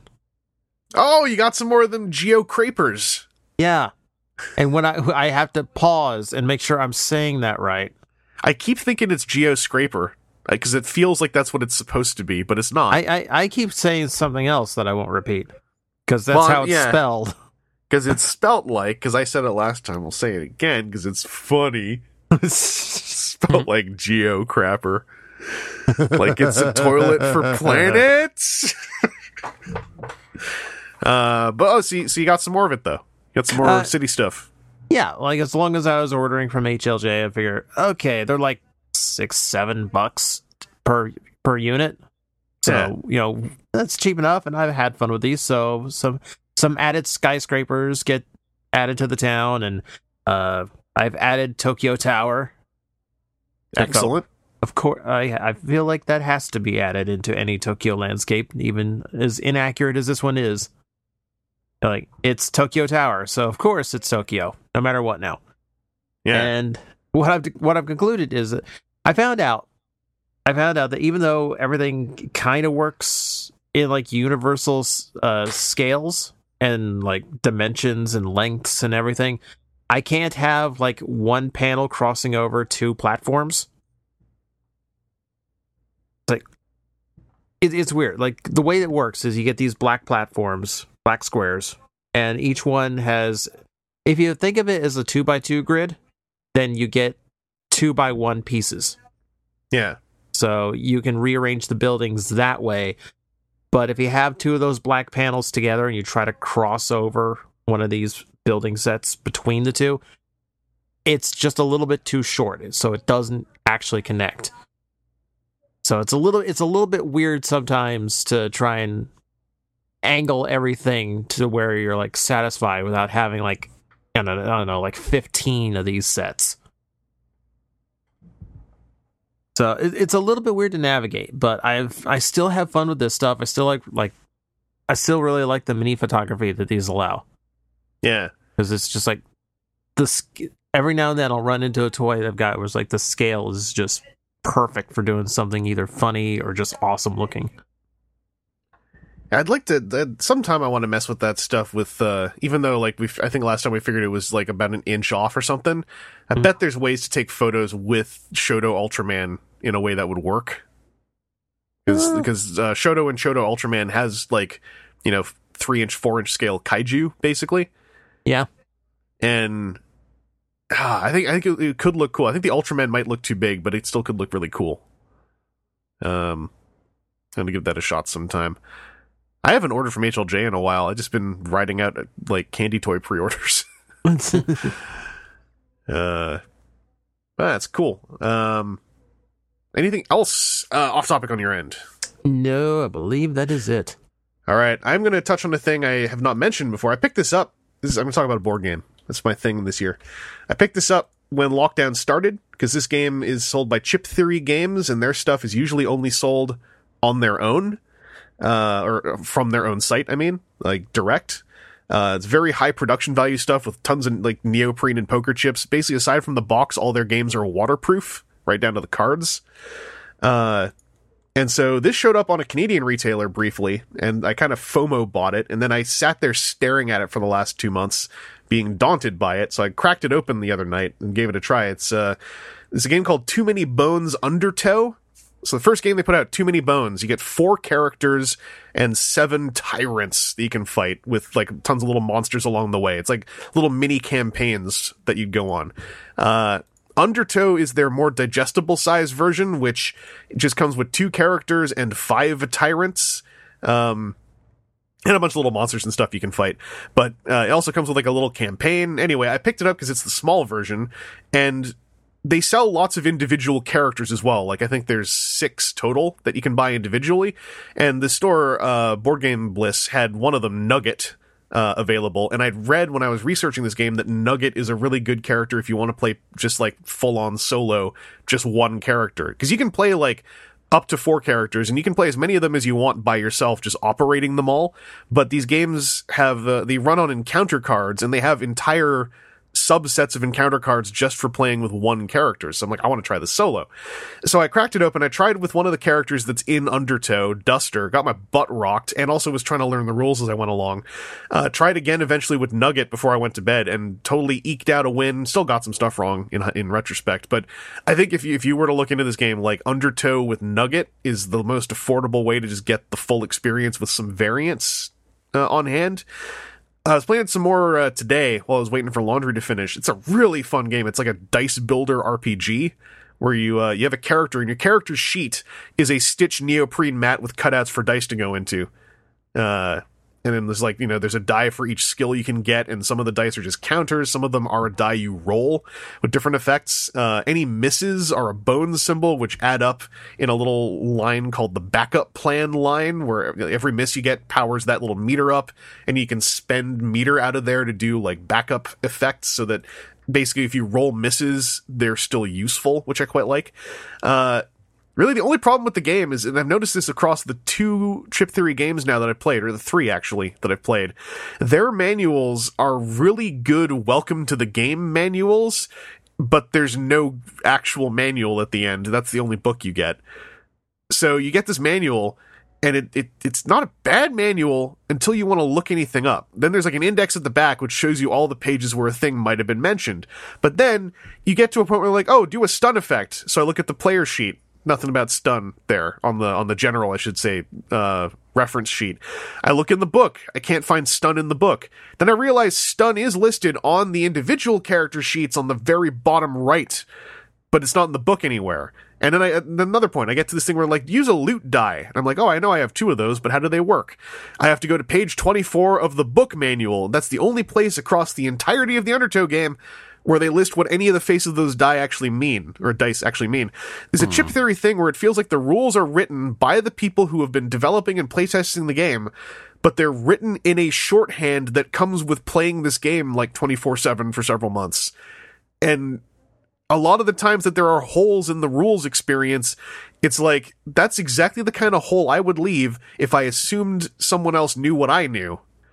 And it's a really common thing with their games. Yeah, I, I had a game like that a while back. What was that? Um, I think it was the first release of the Firefly board game Yeah, yeah. that that had a bunch of that. That was like, oh no, I know I read that, but it's saying to do this, like to do the thing now, and you had to flip back like four pages, or what was the other thing? They they used a bunch of like Firefly verse like lingo for a thing. Yeah. And like, you know, then you go looking for trouble. Okay. What What's that mean? mean? And then Is there a looking then- for trouble die? Is there a looking then, for trouble table? And then you like flip around a few pages and you find out that oh, looking for trouble's this other thing that's like you know, do you have the the stats to beat this or with the dice roll or whatever.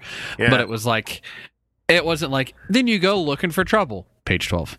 It was just like then you go looking for trouble. After you've looked for trouble, it's like, what do I got to go like run around the house barefoot and see if I stub my toe? Like, Yeah, you got, what? No, got to go, go fi- spelunking for trouble. No, go find the actual board game Trouble. Go Yeah, play that yeah. instead. Play yeah, I around gotta go that. find that. I know I've got that. Does the pop-o-matic bubble still work? No, crap. well, now you got but to I source looked for the game, so we're good. Yeah. Well, like for this one, it's like like like I'll say I'll say up front, the game is worth it. It's worth the trouble. It's a I think it's a very good game. I'm really happy with it. Uh and and and the people who worked on this game are very active online. Like they answer questions directly constantly. The game just comes with this caveat that you have to be cool with googling up answers online for edge cases. And when I say edge cases, I have played this game generously, let's say 5 times in a day and a half and I've already come across countless edge cases where I'm like, if I'm coming across this, this probably should have just been in the rule book. like, do you see in one of those in that last photo of my set of photos that there's this brown ringed poker chips with like wrecked wood on that raft mat? Mm-hmm. Like those wreckage chips. That's where like a fish monster smashed the edge of the raft. So the logic for how they attack the raft kind of makes sense. Transformers TCG actually helps a ton because it's such a literal game that if a game doesn't present something to me and I use the Transformers TCG approach, usually that is the correct approach. But in this case, I was just lost because I was like, well, the way this works says they can't find one of my characters, one of my gear locks, which is a cool word so they would attack part of the raft, but the only parts of the raft that this fish monster can see are parts that they already smashed once and have the, the chit on. So do I put another chit on there? Or do they double smash it? Do I stack the poker chip on there? And I went looking around and then, and then I found one thread on Board Game Geek where one of the creators said, Oh yeah, if their only target is two spots that already have wreckage, then the fish monster already has wrecked those two spots so they don't attack them.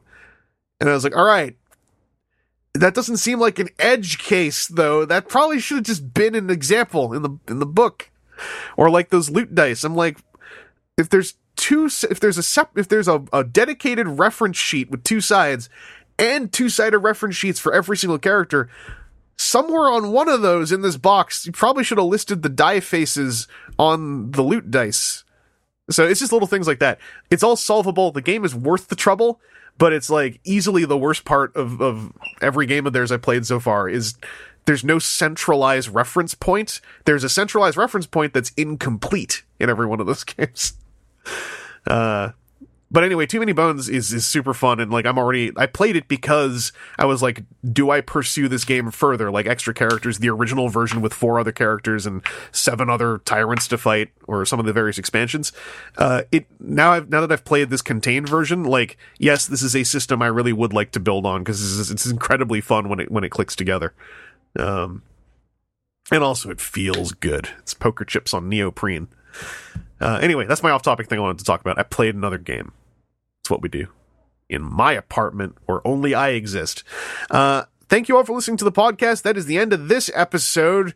Uh, we did shuffle things around a bit to make make room for coverage of this uh, Fan First Friday because I thought genuinely I thought there was going to be more to it, but then I'm like, well, I'd also just like to talk about this now because who knows what they talk about next week.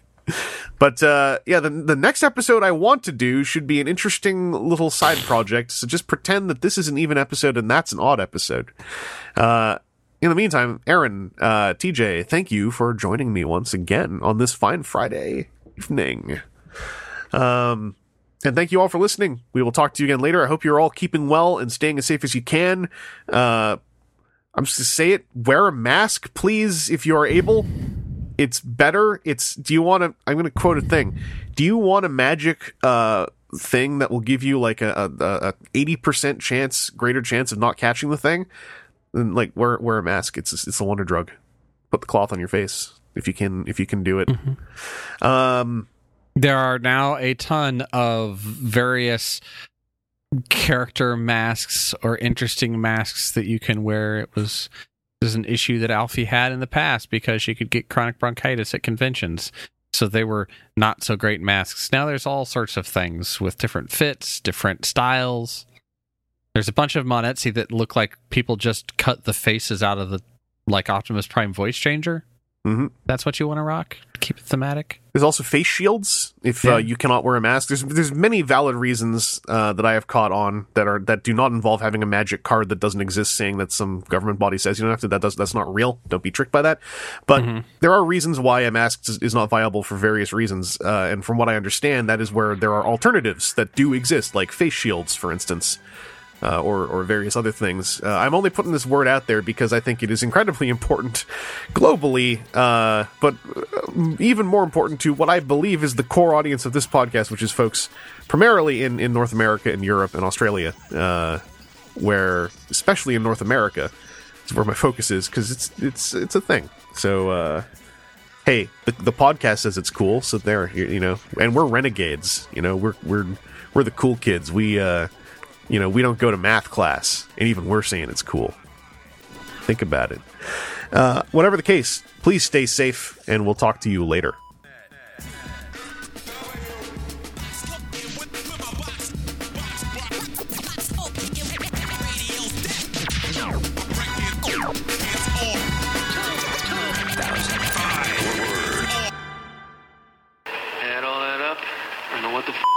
But you got some badass perpetrators, and they're here to stay.